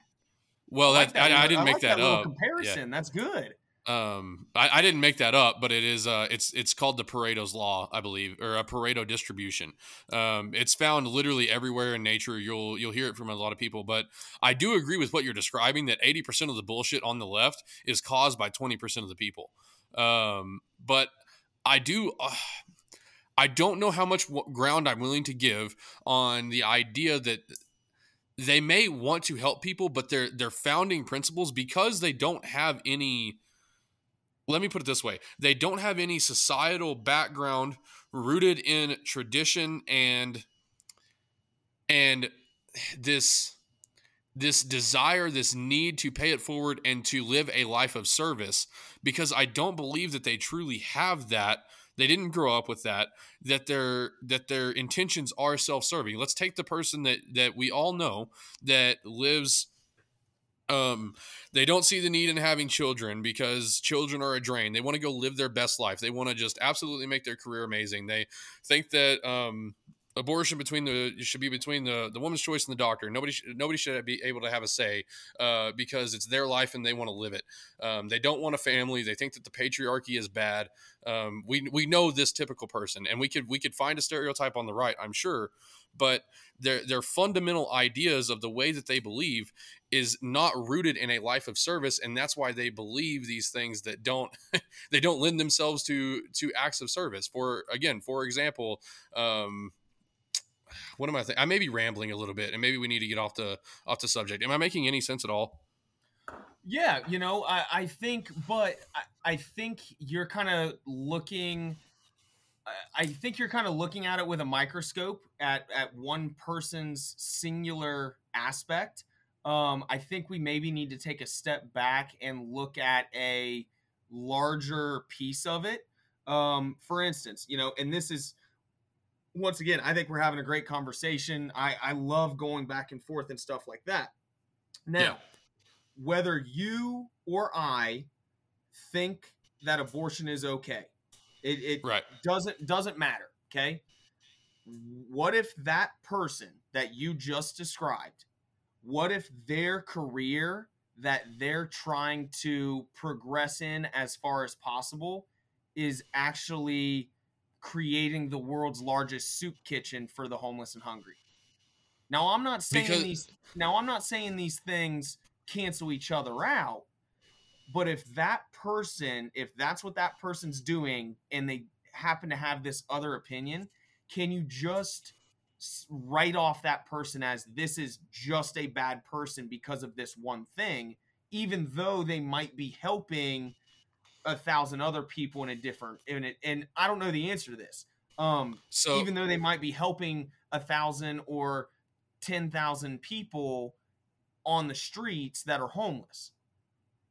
So this is where I think that we may be getting to the meat of the matter, and um, people have probably tuned out by now. But uh, I don't think that that person. I don't think that those two beliefs can really coexist.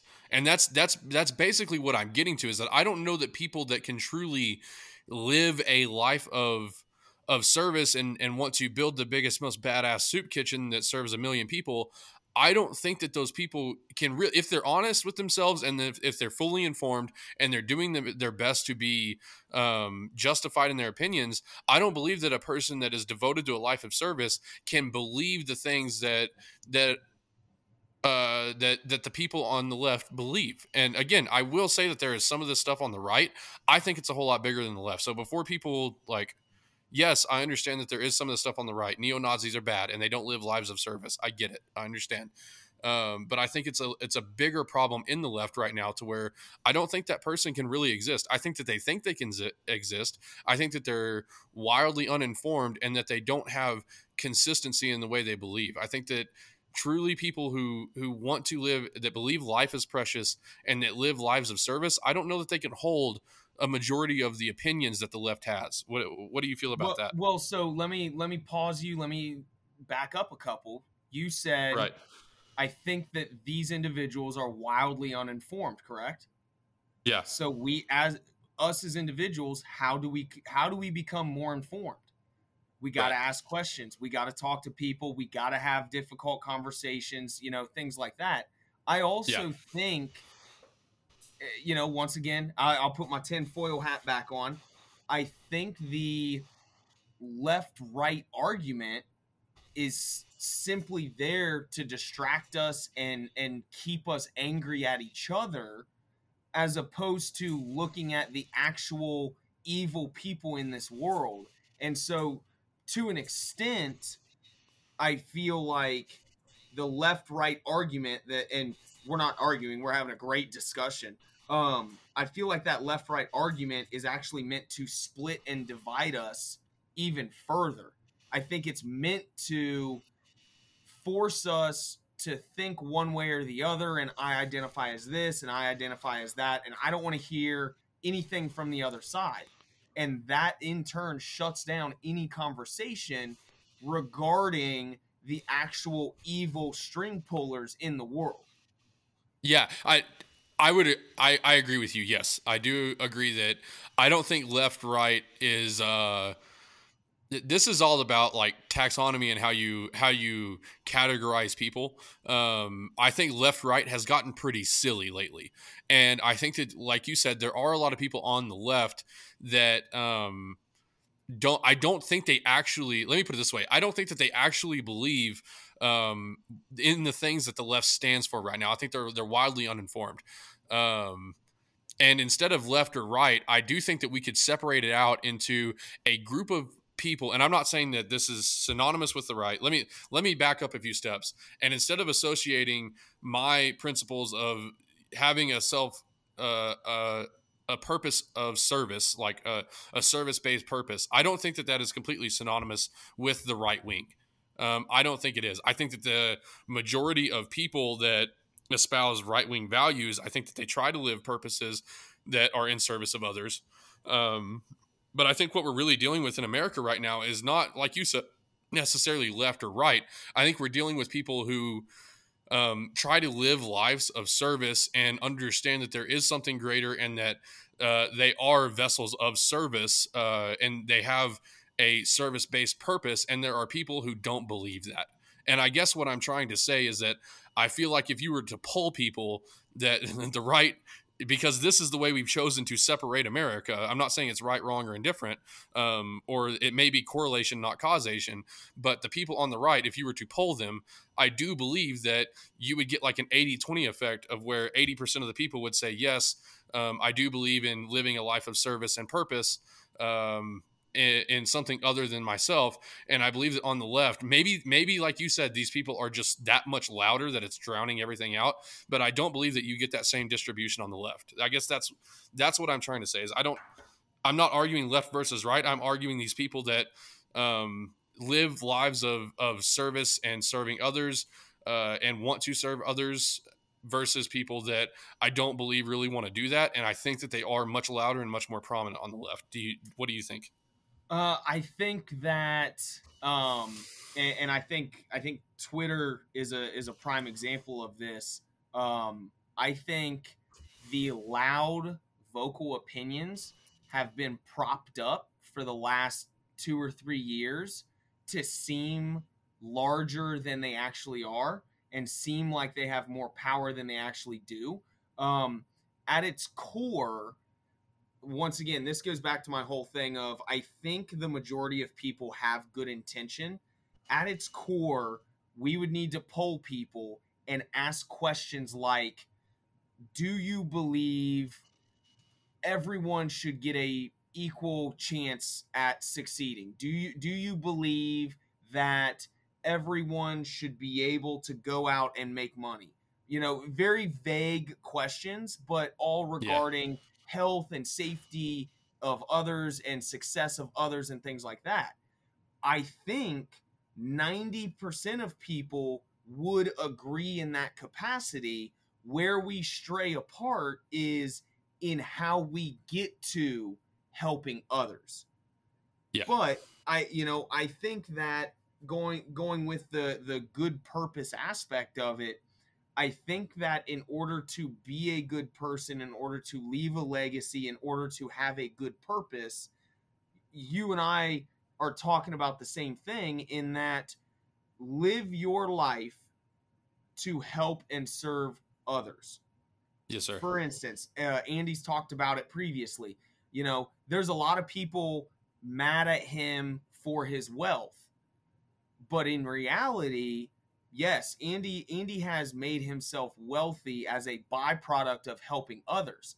He employs right. over a thousand people on payroll, takes care of them, you know, makes sure that they're paid well. He's building two more giant facilities and then is looking at distri- at creating distribution facilities in other parts of the states and the world those are then going to employ those people those people now mm-hmm. make a livable wage those people now get benefits and so it's just but some people would look at him and see he's wealthy and they would just take it at face value you've got to understand yeah. that there is well old, old adage here, but there's a thousand ways to skin a cat. There's a thousand yes. ways to help others. There's a thousand ways to live your life of service.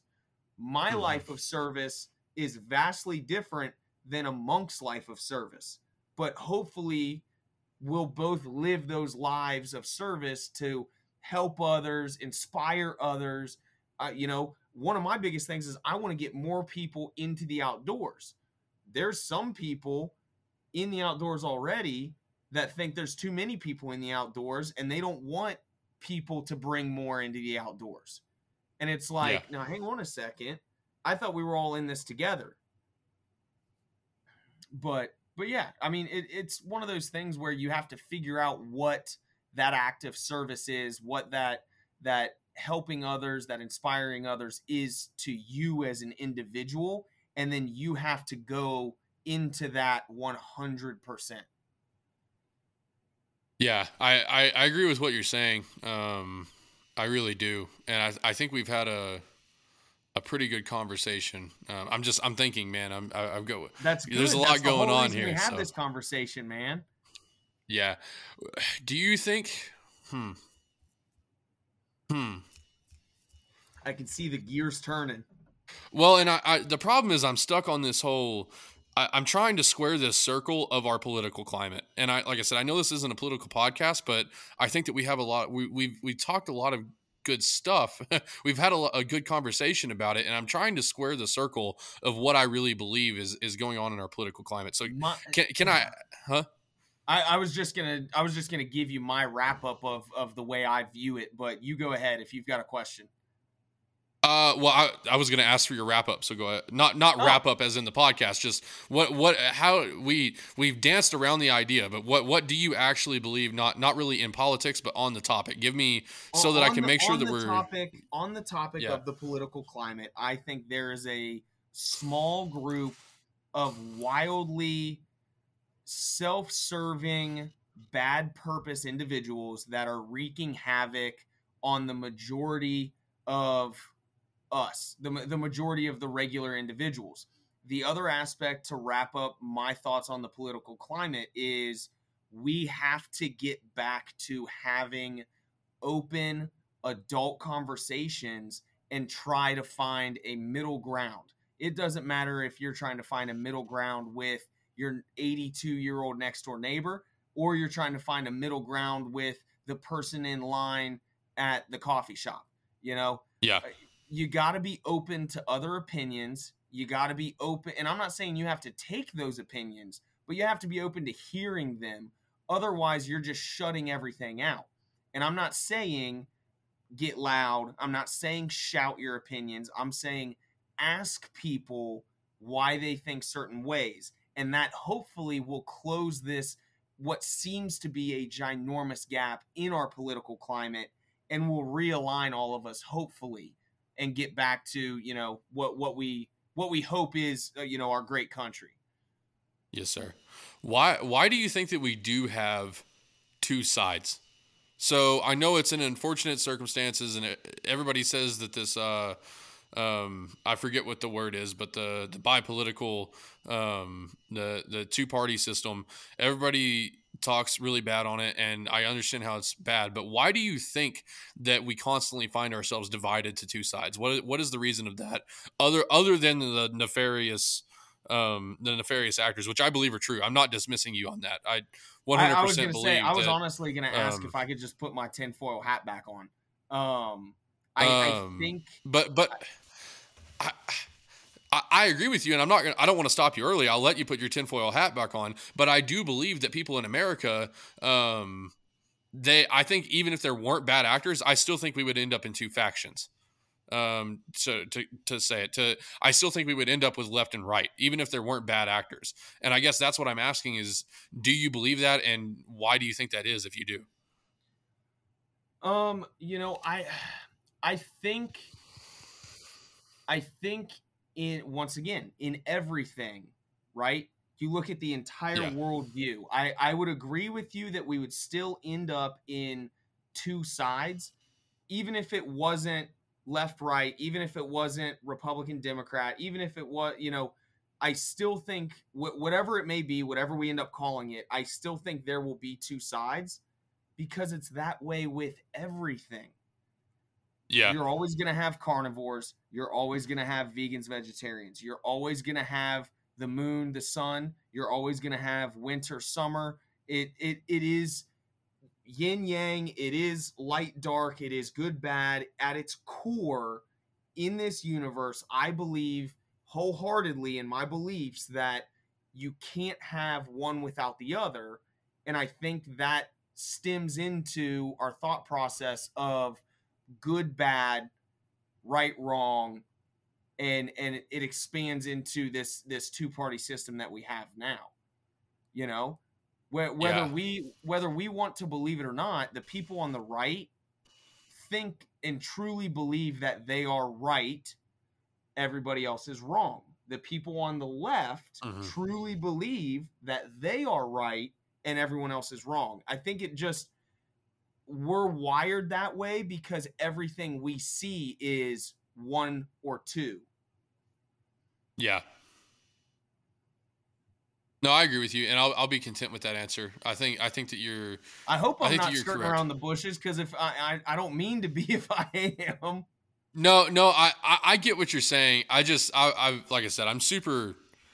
I'm thinking, man. I'm thinking, and I I, I think you are correct.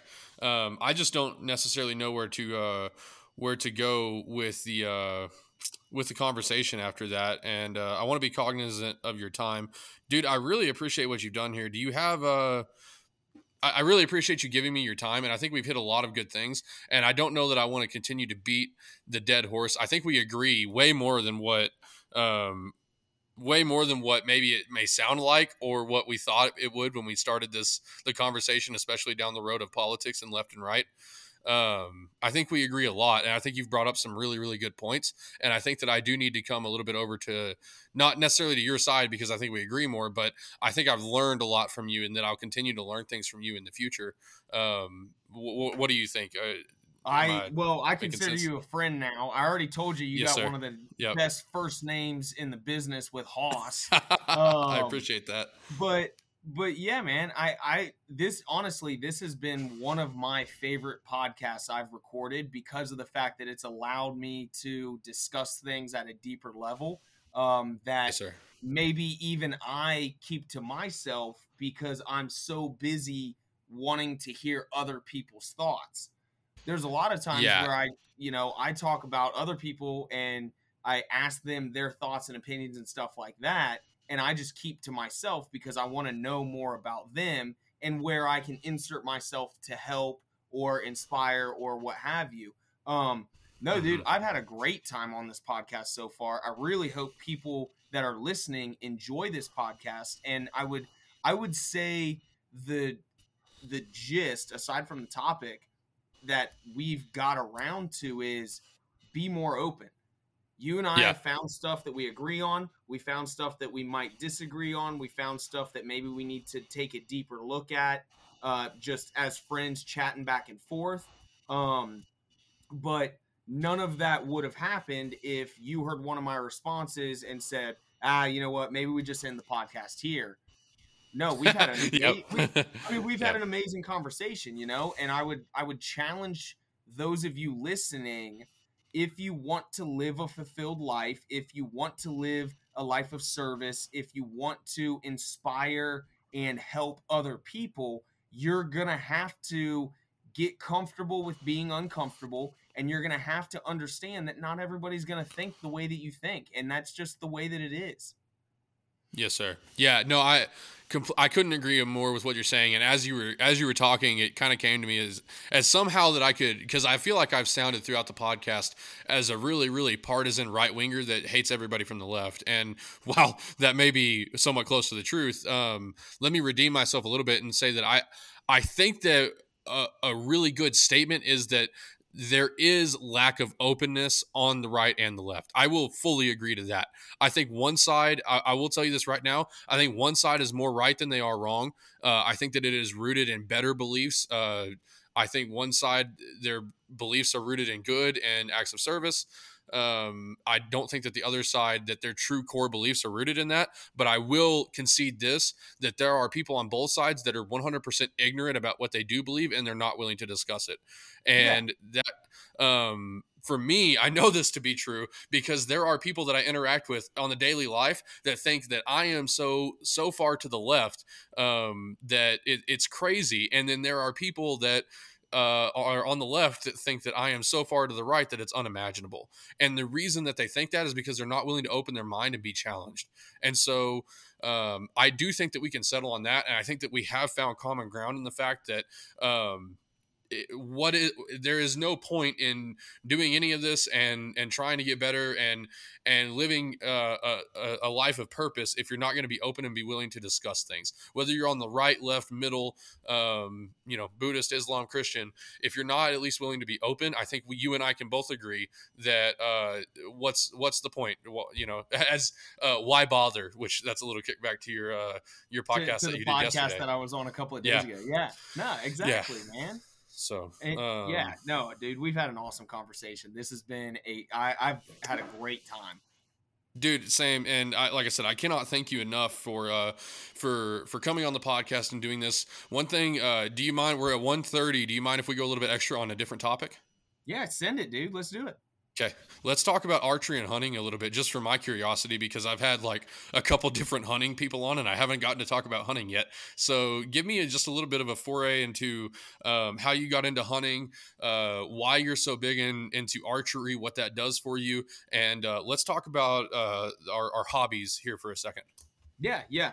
Um, quit. I, will try to be. I'll try to be brief because I know your listeners have been listening for a little while, but. Well, um, they get they get long podcasts all the time, and they really like it. So as oh, long as perfect. you're okay, they're okay. Yeah, yeah I'll, I'll, go for yeah. I don't give a shit if it's three hours as long as you don't care. Um, um, so don't worry about conserving time. Okay. Um. So suburban kid, born raised um out outside of Columbus, played three sports my whole life: baseball, basketball, football. Um situation happened. I went to a high school, my mom's alma mater. Um, dad's side is uh, military Catholic. They are 15 minutes away from where I went to high school. Mom's side is about as country as they get. You know, call it call it redneck, call it whatever you want. Um, but they were 10 minutes away from a high school. So me changing high schools actually was for the better to bring me closer to family um, was able to get a car, started spending more time with my cousin Bryce. And at that time, him and his buddies, that's all they did. They they were big are big time bow hunters. So I am an older brother, but I didn't have an older brother. And so yes. Bryce became my older brother figure, and I just I was enamored by it immediately. Um, right. And so first bow was a Mathews Switchback XT.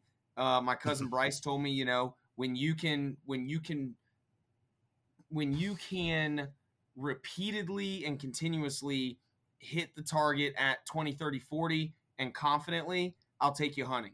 Go hunting, was able to take a small buck, um, but I've been hooked ever since. Archery for me, I like I said, played uh, baseball in college. Uh, once that was done, I needed something to replace that time with, and so I do yeah. that with fitness and with archery. Um, once again, the majority of my uh, talking to God, talking to um, you know whatever your listeners call it, uh, the majority of my time talking to God is going to be when I'm at the archery range, doing stuff in the outdoors, things like that. And so it gives me that deeper connection there. Um, I was fortunate enough, I went to this thing called Total Archery Challenge, where I actually was able to win a truck that they give away. Um, that then skyrocketed. It, I've always wanted to do stuff in the outdoor industry just from like looking at products and talking to people and things like that. Um, but that really opened up doors to the point where I now shoot for Bear Archery, who is the main sponsor for that truck giveaway. Uh, I now actually right. work for Total Archery Challenge. I've created lifelong friendships with people in uh, the industry and things like that. Um, and yes, it sir. just it's been really awesome to see all of that take off with hard work and wanting to help others and get others into the outdoors. Some of the best texts I get are, "Hey man, I'm headed to my bow shop. What would you recommend? What do you think?" And I'm by no means an expert, but by God, I will give you every bit of information I have. And if I can't figure it out, I will yeah. tell you who to talk to that can then help you from there. But that's kind of how I got into archery and why I'm so heavy and deep into it right now.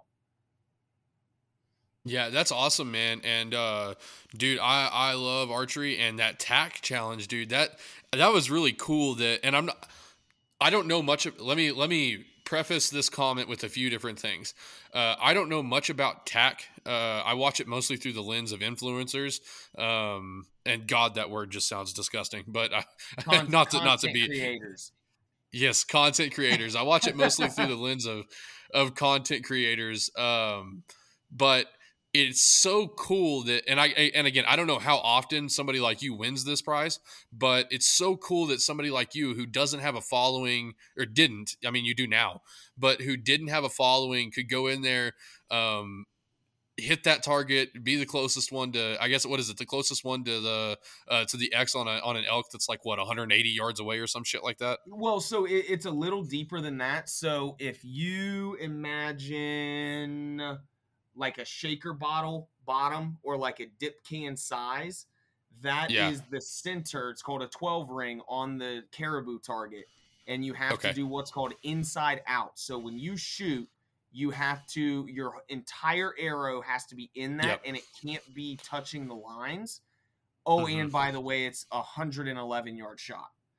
And, right. and no, I agree with you 100%. It's really cool to see um, because it, it's 100% random. So at they have events all over the country. You write down your name on tickets. My year, they wrote down everybody's name on white pieces of paper, turned them uh, backwards on a target so you can't see the names. They backed up to a hundred yards oh, and oh, cool. said, "Okay, go ahead and shoot." And the guy shot, and whose ever name it pierced, that's who won. So it is. Oh, it is cool. There is no hand picking who wins or anything like that. Now I will yeah. tell you, there's been um, incredible content creators like Chris B that have won it. There's so that's been, what I was about to say. Yeah, it was Chris B and ElkShape were the two that I've seen that have done really well in that. Sorry, yeah, continue. yeah, and and so Chris B won it. He's got a great following. Obviously, that definitely helped it out as well. Um, I've chatted with him before. He he's a great dude. Um, he's been filming stuff since he was like 12, 13 years old, which is crazy. Yeah. Um, he's awesome. Then you've got people like me that got the truck and I realized the doors that it opened and I ran through those doors. Then you've yeah. got people like the individual that won it this past year. Um, he won the truck, uh, decided to take the truck, but that that's that's all it is. He he yeah. he won the truck. He got a brand new truck, and he's just living his normal life, which is totally fine. But that yeah. shows you that runs the gambit of it's anybody's game. It takes one shot, and you know you might be the winner of the next total archery truck. And so, just just for clarity on my end, the more times you hit the inside out, the more times your name gets to be put on the board. Correct? Yeah, yeah. There's there's oh, no okay, okay, okay, there's no um cap to that. So like okay. the year Chris won it, I was at the Michigan shoot where he was shooting. I think he um I think he hit like eight times, so he had eight entries. And right. there's some people that had one entry. There's some people that had like ten to fifteen entries. Um, yeah. I mean, there are some sharpshooters that come out to this event, but I mean, dude, it's it's all in good fun. If if you are listening to this podcast and you're someone that is into bow hunting, into archery, thinking about getting into it, a veteran or just getting into it, whatever, Total Archery Challenge is the single greatest collective of archers, period. And it is a yep. freaking blast. Dude, I, I, I want to go to one so bad. I want to go to uh, within the next couple years. Um, I haven't had the money, especially this year, and I don't know that I will this coming year. But uh, I want to go to either New Mexico or I think they have one in San Antonio. Yeah. Yeah, yeah. There's um, a San um, Antonio shoot this coming year. Um, I can't remember. Yeah. I think it's a, I think it's in June this year, maybe. But yeah, yeah I would I would love. Uh, yeah, I would love to go do the one in San Antonio. The only thing that's really holding me back is that I shoot heavy arrows for hunting, um, and I literally don't have enough room on my site to shoot my hunting bow and my hunting setup for uh, at like 120 yards. Like I, I, don't like you know how you have to move your sight up and down. Oh yeah, I, don't, I don't have enough room uh, that, to dude, move my sight down uh, dude, because my bow fun. is so slow and. Yeah, yeah, yeah no, that, um, that's. I, am not saying I can't do it I was just gonna say that's half the fun though because then you get into okay, well I can roll my sight Stacking this pins. far down without yeah. touching. That gives me 80 yards. So this target's at 100 yards. So I feel like I just kind of got to tilt back a little bit, maybe aim four feet above the back. And then all of a sudden, when you yeah. smoke that 100, 120 yard target, you're like, oh my goodness, this is amazing and then all oh, of a sudden yeah. you go and you hit a tree limb on a 47 yard target and you're like this is ridiculous yeah no get, it's yeah you get every aspect yeah, no, and I'm not trying to make excuses. I'm just like that's why I haven't done it. And I don't, brother, I don't have the money to be losing fucking arrows. Listen, um, I can appreciate that arrows are not cheap. that is, and that is I, well, and I'm a big believer that if I'm going to go do it, because I, am a I'm a big hunter. I, I love to hunt, and all of my archery is focused around um, being the most ethical hunter possible, which I'm sure yours has a lot to do with that as well. Uh, so when I go, when I do go and do TAC, I want to use my hunting setup, uh, and when my hunting arrows are um, you know, a hundred bucks a piece or something like that. I'm like, God damn, I at least want to be able to scroll my sight down to where I'm going to shoot. You know what I mean? Right. Um, yep. Because I know you can stack I know you can stack pins too. Um, I hate a clustered up uh, sight like a, a I hate a clustered sight like a, yeah. like a five pin sight. I absolutely hate it. Um, the most I like is two pins, and so I know that if I were to run like a seven pin sight, I could start stacking pins um, out to like 150. I know I could do that. I just don't want to do that, and it's not how I want to hunt either. And so that, yeah. that's what's been holding me back. But I know it's just it's it's a bunch of fucking excuses. And uh, eventually i will actually go to attack. And i think it's absolutely awesome that that you do that and that you work for them. It's it's one of my just, dreams to go just, just to remember this conversation because when you do finally go to a total archery challenge you're going to be like damn aj was right. This is a blast Oh, dude, I well, I know it's going to be, and I actually do have some buddies that I shoot with that uh, they go to TACs occasionally, and I've yeah. thought about maybe going and just dicking around with them one day and just not shooting like maybe shoot the course, maybe just go get some trash arrows and just having like I don't care if I lose them all. Um, yeah. I've considered doing that just to go and shoot the course, um, but again, I don't know how much entry fees are, and I just haven't put it together. And I'm giving you a bunch of bullshit excuses, um, but I do want to go do it eventually. I think it would be really really cool to go do. Um, and it's super awesome that you got involved in that and won that truck. That's dude, that's I, I love awesome. it, man. Once again, it goes back to the it goes back to the purpose driven aspect. I realized that if I can work with total arch and this isn't this isn't a using standpoint but i realized if i yeah, work yeah. with total archery challenge i can then steer more people to total archery challenge which in turn they you know they might be new archers or they might be seasoned archers that have done everything on their own they come to total archery challenge and then all of a sudden they kind of come out of their shell because they're around so many like-minded individuals. And then like my cousin my cousin bryce he just created an instagram pro- oh he mm-hmm. created an instagram in july because we had such a great time at big sky TAC that he wanted to stay in touch with the people that he met. You know, I'm yeah. working and I turn around and he's gone and I'm looking at him and he's over at a booth talking with people, making friends. He got invited yeah. out to go do a hunt somewhere else and it just it, dude, it's an amazing time. Yeah, dude, I, I really, like I said, I really do want to go to it. And uh, I, I'm big into archery and hunting. So give me a little bit of a background on what you do to hunt. What do you like to hunt? Why do you hunt? Uh, give me that. Yeah, so, so I've been a whitetail hunter through and through, born and raised. You know, I live in central Ohio. I hunt in southern Ohio. So I'm very, very blessed with where I hunt.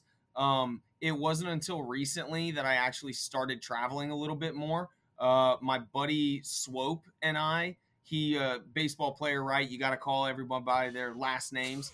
Um, yeah. Him and I, we yeah, actually do. went out and chased uh, Sika deer in Maryland. At the time, That's we cool. couldn't afford to go out on a full blown elk hunt, and we were looking into it. And Sika are basically just miniature elk. Um, yeah. They they roar, they they uh, yell, and it is you're basically hunting them in a swamp dude. Right. So much fun, super cheap in terms of hunting fees and licenses and things like that compared to other stuff. Um, yeah.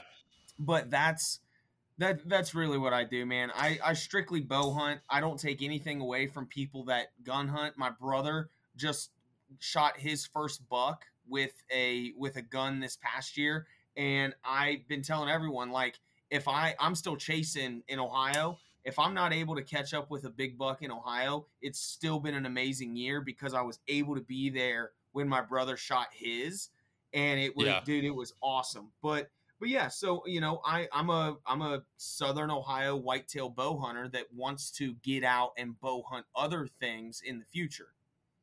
Yes, sir. Yeah, dude, I I completely agree with you, and uh, I'm. I'm a hunter of a lot of things, but dude, I'm up here in Texas and or up here, I guess down here relative to you. But I'm in Amarillo, and what's big up here is mule deer. And dude, let me tell you about a hard fucking bow hunt. Um, that shit is ridiculous, man. Like, I, am not trying to compare compare hunting, but dude, it's man. We've got a national park up here, so I have to hunt public land uh, because generational wealth wasn't is not a thing for us um, in, in the Rauscher family. Uh, we don't have land. And so I've got to hunt public land. And the only public land up here that is just free and able to hunt, um, no matter what, is uh, Lake Meredith. And Lake Meredith, I'm not going to give you an acreage because I would be lying to you, uh, but it's not huge. Like it's, it's not a huge section of public land. And uh, everybody and their mother comes up here to mule deer hunt from the state of Texas because it's the only place that you can get mule deer on public land like the only place other than drawing tags. Like you have okay. to draw tags for other places in Texas um, to do a mule deer hunt. And dude, it is so difficult. It's it's down in a canyon. This is one of those. It's one of those canyon lakes where the walls are straight up vertical, and it's straight you know up, what I'm yeah. talking about. Um, and the river the river created this massive canyon uh, so the terrain is awful uh, you're either you're either going straight up on a canyon wall or you're inside 10 foot riverbed grass like literally 10 foot riverbed grass. It's it's fucking terrible. And uh, that's what I've been hunting with uh, this year. Luckily, I was able to get one. I, I got a doe out of a stand uh, because a guy had an extra doe tag on a farm. And so, I mean, she came right into the feeder at 20 yards and I thumped her with a bow. Uh, hey, so it wasn't really a spot stock, but Oh yeah, dude, I loved it. I loved it, dude. Her her uh her hams are sitting over there uh in jerky form, and I've been just go. destroying that shit this week. So, um, but anyway, uh, dude, the the mule deer grind is fucking tough, man. Now that's awesome, man. I you know they're they're on my list. Uh, mule deer are on my list. Um, elk are on my list. Uh, I mean, pretty much any every species that you can bow hunt, I want to go bow hunt at some point, and it's oh, just oh, yeah. going to be a slow process of you know getting out there and stuff like that. But man, I I'm hooked. I yeah, love for it. sure. I love the grind. I love the time put in because the the time that we're putting in in the off season, whether it's running cameras or you know we don't we don't have a farm where we can um we don't have a farm where we can quote unquote grow deer but spending that time mineral or corn or soybeans or clover uh, you know getting into early season the rut late season whether it's snowing or raining dude i love it. I i love the grind of it all. Yeah the, the grind is is pretty damn cool and it's it's really what makes it worth it. It makes me so much better of a person. And let's talk about let's get into for the listeners that have stuck around this long um, what how does hunting help you fulfill your purpose? Uh, your purpose to leave behind a legacy that is rooted in uh, service and, and helping others. How does how does hunting help you do that? Well hunting i mean hunting has always been viewed as a predominantly solo sport um, right. It, it's it's very lonely and things like that. And there's one way that I am able to kind of fulfill my purpose is trying to destigmatize that aspect. There, there's mm-hmm. this idea that everybody that hunts is grungy and grumpy and they don't talk to nobody and they want to be left alone. Which don't get me wrong, I do want to be left alone um, by by certain people and stuff like that. But I want to yeah. show people that there are some amazing individuals in this space that also want to succeed. You know, uh, right. one of some of the people that I I have come to really enjoy and respect are guides, whitetail, muley, elk, doing things for the right reasons. Because you know, if I, I've got guys that are whitetail guides here in Ohio. Okay. Yeah. Yes, they are getting paid. Yes, they are earning a living and things like that. However, they're taking someone from Florida who has maybe seen a forked buck in their entire yeah. life. And they're in their subdivision. Them, yeah. Yeah. And, and and they're helping them cross off a a bucket list item. That's fulfilling. Yeah. That that's helping someone else. That guy's going to go back to Florida. He's going to have kids. He's going to have grandkids. Those grandkids are going to ask what Pap, what's that what's that deer up there? And he's going to say, "Well, let me tell you a story." Like yeah. that's the stuff that drives me is thinking big picture and, and things like that. And you know, the inspiring others, we and whole we'll have to do a whole nother podcast on it, but we as a society have gone so far away from where our food comes from. Yep. And if I can use my platform to inspire others to pick up a bow, even if it's just to shoot, just to start out shooting a 3D target or a bag target, curiosity is going to get you, and you're going to slowly yeah. find yourself wanting to go out and do this. And if I, so if I, you know, dude, if I can inspire one person to pick up a bow and go out and and hunt and hunt hard and learn the the love and the the deeper connection. And then all of a sudden they're able to be successful and take a small buck or take a doe or whatever it may be. And they're able to they're able to feel that feeling of satisfaction oh, yeah. i know where my food comes from. I know it is 100% natural. Like that's what drives me and my purpose in this outdoor space.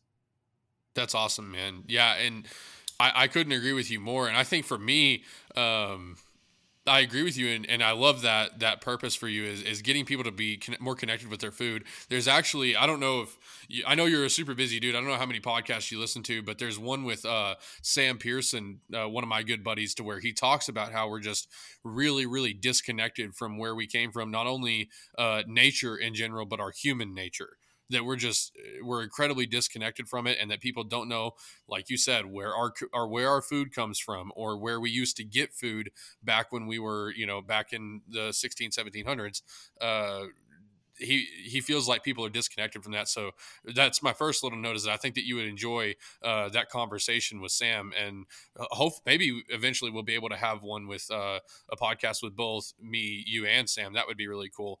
But uh, I do think that there is also something in hunting that helps me specifically fulfill my purpose, and just the fact that I'm providing for my family, and that yeah. I'm doing it in a way that I can feel that I can feel good about because you know, yeah, I put in I'm not trying to degrade people that I'm not trying to degrade people that don't hunt, but for me it feels so much better to go out and when I'm hunting, I'm serving my wife. You know what I mean? Like when I and I know it sounds awkward because I it sounds like I'm bullshitting because I enjoy hunting so much, but really I enjoy doing it because I'm putting in work, putting in effort to provide for my family, and that's what makes me feel good, uh, and that's how it helps me achieve my purpose. And I, I think it does uh, the same thing for you, but you also get that added benefit of it of hey, I'm helping somebody else connect to nature, and that's what uh, again the, the similarities between you and Sam are kind of crazy because that's why he loves getting outside and uh, going on hikes. He kind of took me. This dude will go and hike for 13 fucking miles. I mean, hard ass miles, and not have a problem with it. I've had three knee surgeries.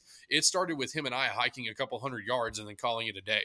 Mm-hmm. Um, literally because I couldn't do anymore. And that was his you know his purpose was uh, helping people connect with their nature and that's what he was doing for me was uh, you know getting out and and going and doing the things that he loves so that I could better connect with my nature. And now, you know, we'll go on mile long hikes and we went on a mile long hike last week. I probably could have gone for five miles that day. Like I was hurting, but um, we could have gone for five miles. And the amount of progress that he's helped me uh, has been insane. And I'm sure that you've done the same for many a different people. So.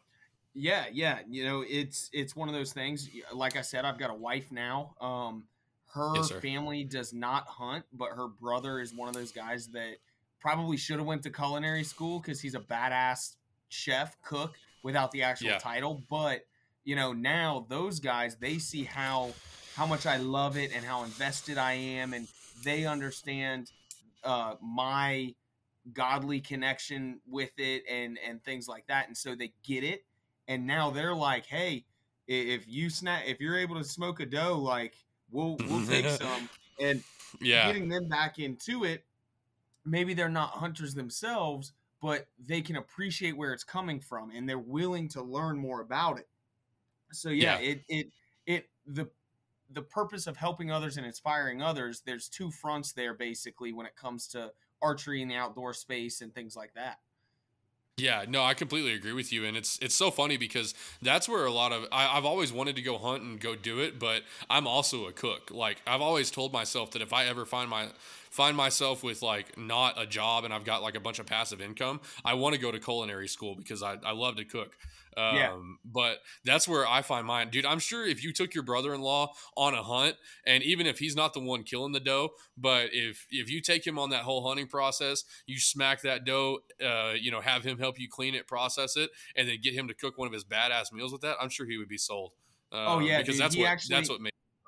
Well, I actually I gave him one of the hindquarters from the Sika, and I said, "Hey, yeah. listen, he, this this is my contribution. Go do whatever you want with it. The only thing I ask is that I get a bite or, or a plate of whatever you cook, dude. And don't overcook it, dude. He did some yeah. sort of blueberry marinade soaked stuck it on, smoked it for a little while. I mean, it just was delicious. That's um, awesome. But yeah, so so I think that was his first like tick into wow, wild game is actually really good, and I'm oh, yeah. slowly getting him. I'd like to one day take him on a hunt. I think he would enjoy it as well. Yeah, that's awesome, dude. No, that's really cool, man. And I think we've uh, we've explored a lot. I do want to get to one last topic. We're at a we're at two hours right now, so um, let's talk about. You've got an announcement that you shared with me um, that we were talking about a little bit before the podcast. um, I want to get your thoughts on that. You said it. You said it is okay to talk about during the podcast, right? Yeah, yeah, no. So uh, um, my wife and I, we just found out a couple of weeks ago that we're actually expecting our first kid, and so the the Kazmierczak name lives on for another generation, which is really awesome to me. Um, yeah. I'm definitely gonna start looking at my hunting and what I'm doing, my why, my purpose, and involving my my kid and my child in that. Um, so yeah. like I said, you know, I didn't come up with my purpose this morning, and it's it's an ever evolving purpose uh, with yes, a lot of the same core principles. And I think I'll once once I'm actually able to hold my child, we don't know if it's a boy or a girl yet, um, but once I'm able to hold my child, I feel like that is also going to change my purpose for the better. Um, I, I think leaving a legacy that that they would be proud of is going to come into that aspect. Um, but yeah, man, I I'm stoked. She is super excited. We just did some photos earlier today, um, and and yeah, we couldn't be happier to to start building a family. Dude, that's so awesome, and I'm very. Uh very we haven't really gotten to talk about it much but i'm big on family um big big on at, at least immediate family and um, creating a family and passing uh, things that we know to be true and things that we know to be good uh, down to the next generation and I, I, we're friends now after this conversation. I feel like I, I, I know you better than some of my some of my people that I called friends before we had on the on the podcast. But I can't tell you how how awesome it is and how excited I am for you uh, to get to have that experience and to um, to get to pass that down. And here's if if it all goes like hell, um, one thing that you're at least getting to do is trolling a whole nother generation on having to spell that last name yeah, uh, for absolutely. at least another lifetime. yeah. So one, even one if the child for, turns up completely bad, that you're at least getting to troll the next generation for having yeah, one, to spell your last name. For sure, so. they will definitely know the alphabet before they get into school. That's for sure. Every fucking letter, too. Every letter. um, all the vowels, all the vowels, all the consonants in that last name. But no, dude, I, I'm extremely excited for you, dude. It, it's it's so cool. And my buddy Sam, who Sam and I, uh, we're we're getting close to best friends, and he's only a mile away. I mean, literally, he can probably hear me talking right now. Um, he he only lives a mile away. We're in the same neighborhood. Um, he is having a kid right now, and it just it makes me so happy to know that um, there's a little part of me that you know you hear these people say, "Well, I don't want to have kids because of the world that they're going to grow up in." Um, right. I don't want to put a kid through that. And there's a tiny part of me that says, yeah, I can see how this world's going to shit.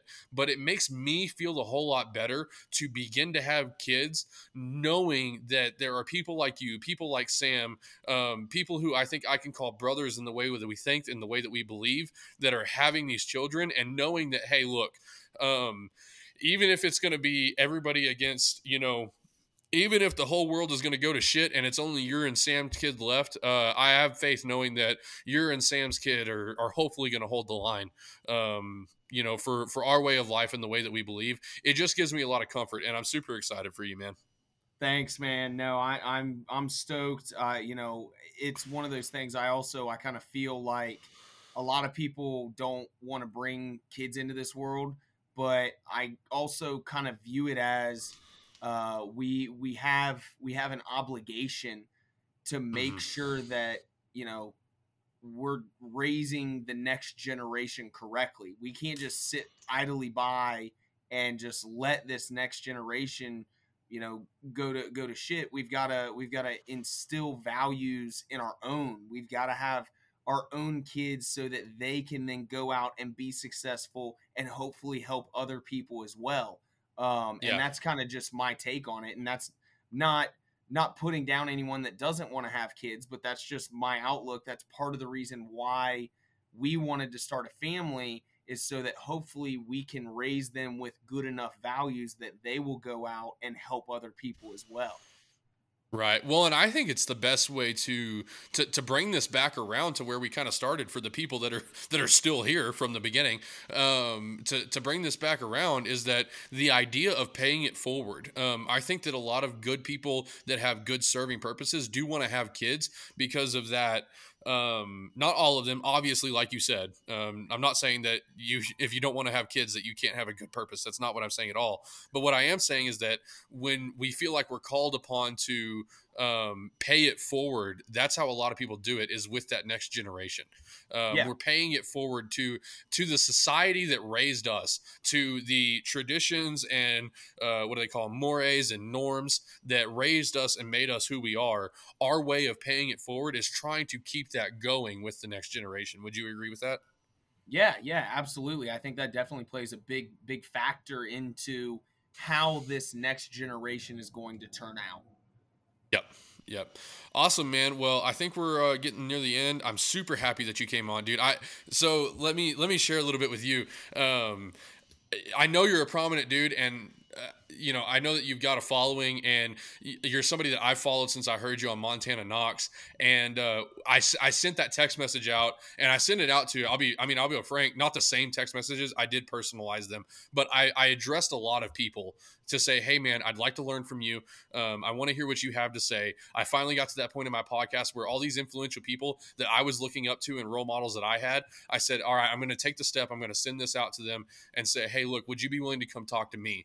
And, uh, try to get involved in this network. And I cannot tell you, dude, we were so hype. I was so hype when you, in particular, because I, I, I wanted to hear from you, but I was so hype when all these guys, like, I think I'm up to like four now. I sent maybe a t- I sent maybe 12 people messages, and I think I'm up to four now. That me and my buddy Jonah, we were just so hyped. We were going and we were looking at y'all's accounts, and we're like, dude, these guys are awesome. Um, you know, and again, I don't want you to think that it was selfish, but the, the idea that you've built the the following that you have, it was just so cool to be like, man, this guy wants to sit down and talk with me. You know what I mean? Dude, and, and, again, I'm honored, man. So, I'm just I'm just a regular dude. Like I and I hope yeah. that kind of came through on the podcast. I, you know, I right. I I am building a following because I want to help other people, and yeah. and you know I, I, like to document it and and stuff like that. I'm getting more into filming and photography aspects and things like that. I'm by no means classically trained in any of that, but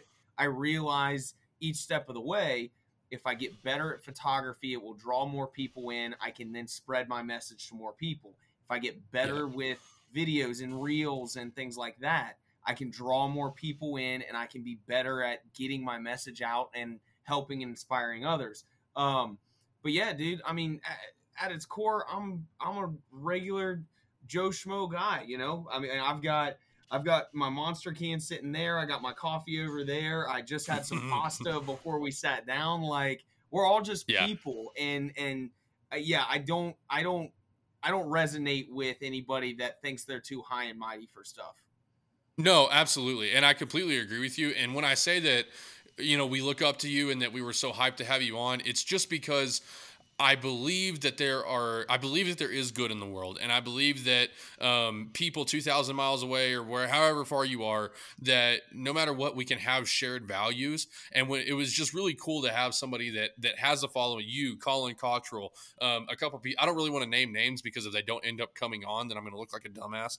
But uh, Tyler Geiger was one that I had on from Montana yeah. Knox and uh, just to see that we can have common values and get together over an Instagram message, like it was just so cool, and it was so hype um, to see that these guys that are doing the right things and putting the right message out into the world are willing to come talk to me. So the, basically, the the the the gist of that was thank you um, for coming yeah. and talking to me and and being willing to uh, to to not look at my message. And I know there was some people that looked at my message and they were like, "Huh, 17 followers. Wow, this is a spam account." You know what you know what I mean? But thanks for yeah. thanks for coming and talking to me and and uh, believing in my mission. So yeah, no, dude, I, I think it's great, and I think we had an incredible conversation. I hope.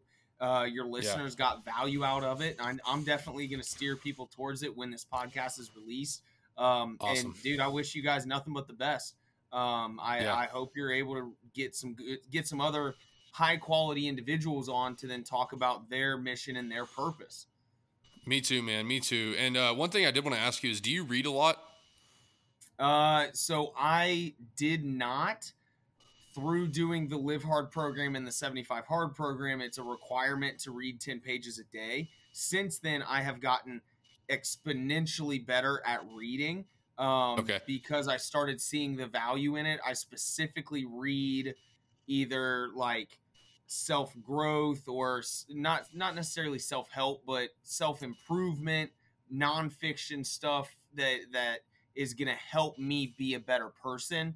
Um, Tim Grover, Ed Mylett, Andy Frisella, uh, Matthew McConaughey, um, guys of those caliber. Yeah. So uh, no, I completely agree with you, and uh, just I don't know that. Um, I love the fact that have you done Live Hard? Have, did you have you completed Phase Three?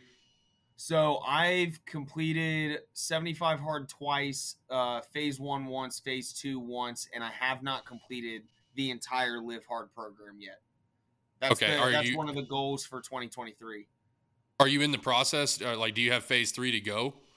Uh, no. So I'm actually I opted to restart. I'm gonna start. Um, okay.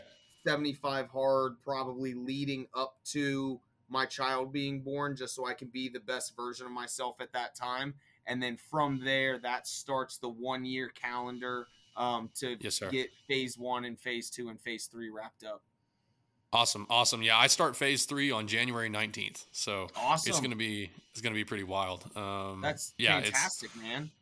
Yeah, dude, it's gonna be pretty cool. But I, I let me know when you go through that uh, that live hard challenge because I want to definitely schedule some key episodes with you to talk with you about that. And I know you've already done some of it, but let me know when your schedule when you finalize your schedule and, uh, and so that we can get some episodes wrapped up for that. Uh, the reason I wanted to ask you about reading is that uh, one thing that I'm going to attack onto this purpose podcast is we're going to have the long form podcast, conversational podcast, but we're also going to do a book club um, for certain influential books. And I think this year we're going to do a lot of uh, fiction. And I don't know if that suits your fancy or not. Uh, it's going to be westerns, so like Blood Meridian, Lonesome Dove, All the Pretty Horses. Uh, I think River Runs Through It is another one that we're going to do uh, throughout the year. But if you've got any interest in doing that and maybe doing some uh, appearances, let me know. And uh, okay. because I think you would be, I think you would be really good to sit down, read some of these books, and let me know what you got out of these books. And let's let's work on that. And if, if, you've got any interest in doing that, let me know because I think you would be a really good kind of um, occasional guest to give us some insight uh, on these books. Okay. You, yeah. Uh, yeah. Let cool? me let me know kind of what's going on once once everything's finalized and stuff like that. But yeah. I'm not saying no and I'm not saying yes. yeah, yeah, yeah. No, well, and I'll send you. And there's some hefty ass books in there, like uh, you know, Lonesome Dove's 800 pages, and so I don't expect anybody. Basically, what I'm trying to do is for especially people that that don't really read well or that have trouble with reading, is give them my lessons and my perspective on uh, what I got from this book, so that um, what I really want them to do is I want them to sit down and read the whole book and then share their knowledge with me and, and see what I got out of it and kind of treat it like a dialogue. But it, for people that don't really instead of them listening to an audiobook because i don't feel like audiobooks provide a whole lot of value um, i would rather than come and listen to me talk about what i got from the book versus just listening to the book in their ears you know what i mean Yep, um, gotcha. And so definitely, that's that's kind of the idea. So if you would like to do, uh, maybe pick one of the shorter ones, like River Runs Through It or something like that, um, to be a, a, guest on on the podcast. Let me know. Um, the other thing was uh, I don't think I have anything else, man. That was the only note I had was to, to see if you wanted to uh, be a part of that book club. And then, do you have any questions for me? Do you do you have no, anything? dude. I so. like I said, man. I'm I'm a positive guy. Uh, I once again, you know, I, I believe in all of that law of attraction. Everything comes yep. back around. Good karma, good purposes, all of that stuff. I cannot say it enough, but to my core, I wish you nothing but success. Seriously. That's awesome, man. I really appreciate that, and same to you. And uh, if you believe in the uh, what is it called, the super abundance? Have you read Super Abundance yet? Uh, it's on my list. Yeah, that's one you need to throw on there. But I believe in super abundance, and I think that um, you and I, where some people would see you and I as like competitors fighting for space, I don't see that at all. I think that you know you and I, when we maintain this relationship and maintain this network, that um, we could both go extremely far, uh, helping each other, like I'm sure we're going to do in the future, and um, just do some awesome collabs. And I, I really appreciate your support, and know that you've got that from me as well. So yeah. this has been awesome, man. Thanks for having me, man. Yeah. Awesome, brother. Well, everybody, thank you for listening to this episode of the Purpose Podcast. It's one of our longer ones, and that's because it's got a lot of good shit in it. Um, I know some of you don't really like the longer podcast, but tough shit because it was a lot of good stuff in it. And uh, break it up, listen to it when you can. Um, AJ was absolutely awesome. Uh, we talked about a lot of good stuff. We got deep. We got into some politics that uh, you know I've avoided, and I'm I know all of you listening know that I'm a very political guy, and I'm sure you're all absolutely astounded that I've avoided it this long. But we got into some politics. We had some good conversation. We talked about what it means to be open and to understand other people's perspectives, and and to um, to effectively um, take in what they're feeling and what they're thinking and try to work with that and try to make uh, better opinions based on uh, the i guess the counterpoint to yours. What i'm rambling a little bit. Basically what aj and i came to came to agree on is that uh, it doesn't matter which way you believe as long as you're open to discussing um, discussing your ideas and coming together with with other people. So that's kind of the gist of the podcast. We talked a little bit of bullshit about um, hunting things like it wasn't bullshit but we we talked a little bit of that. So um, shared our opinions cussed and discussed. And aj it was absolutely awesome. Thank you for coming on. Thanks everybody for listening. Tune into the purpose book club on wednesdays. Tune into the purpose podcast on sundays. Thanks everybody. Appreciate it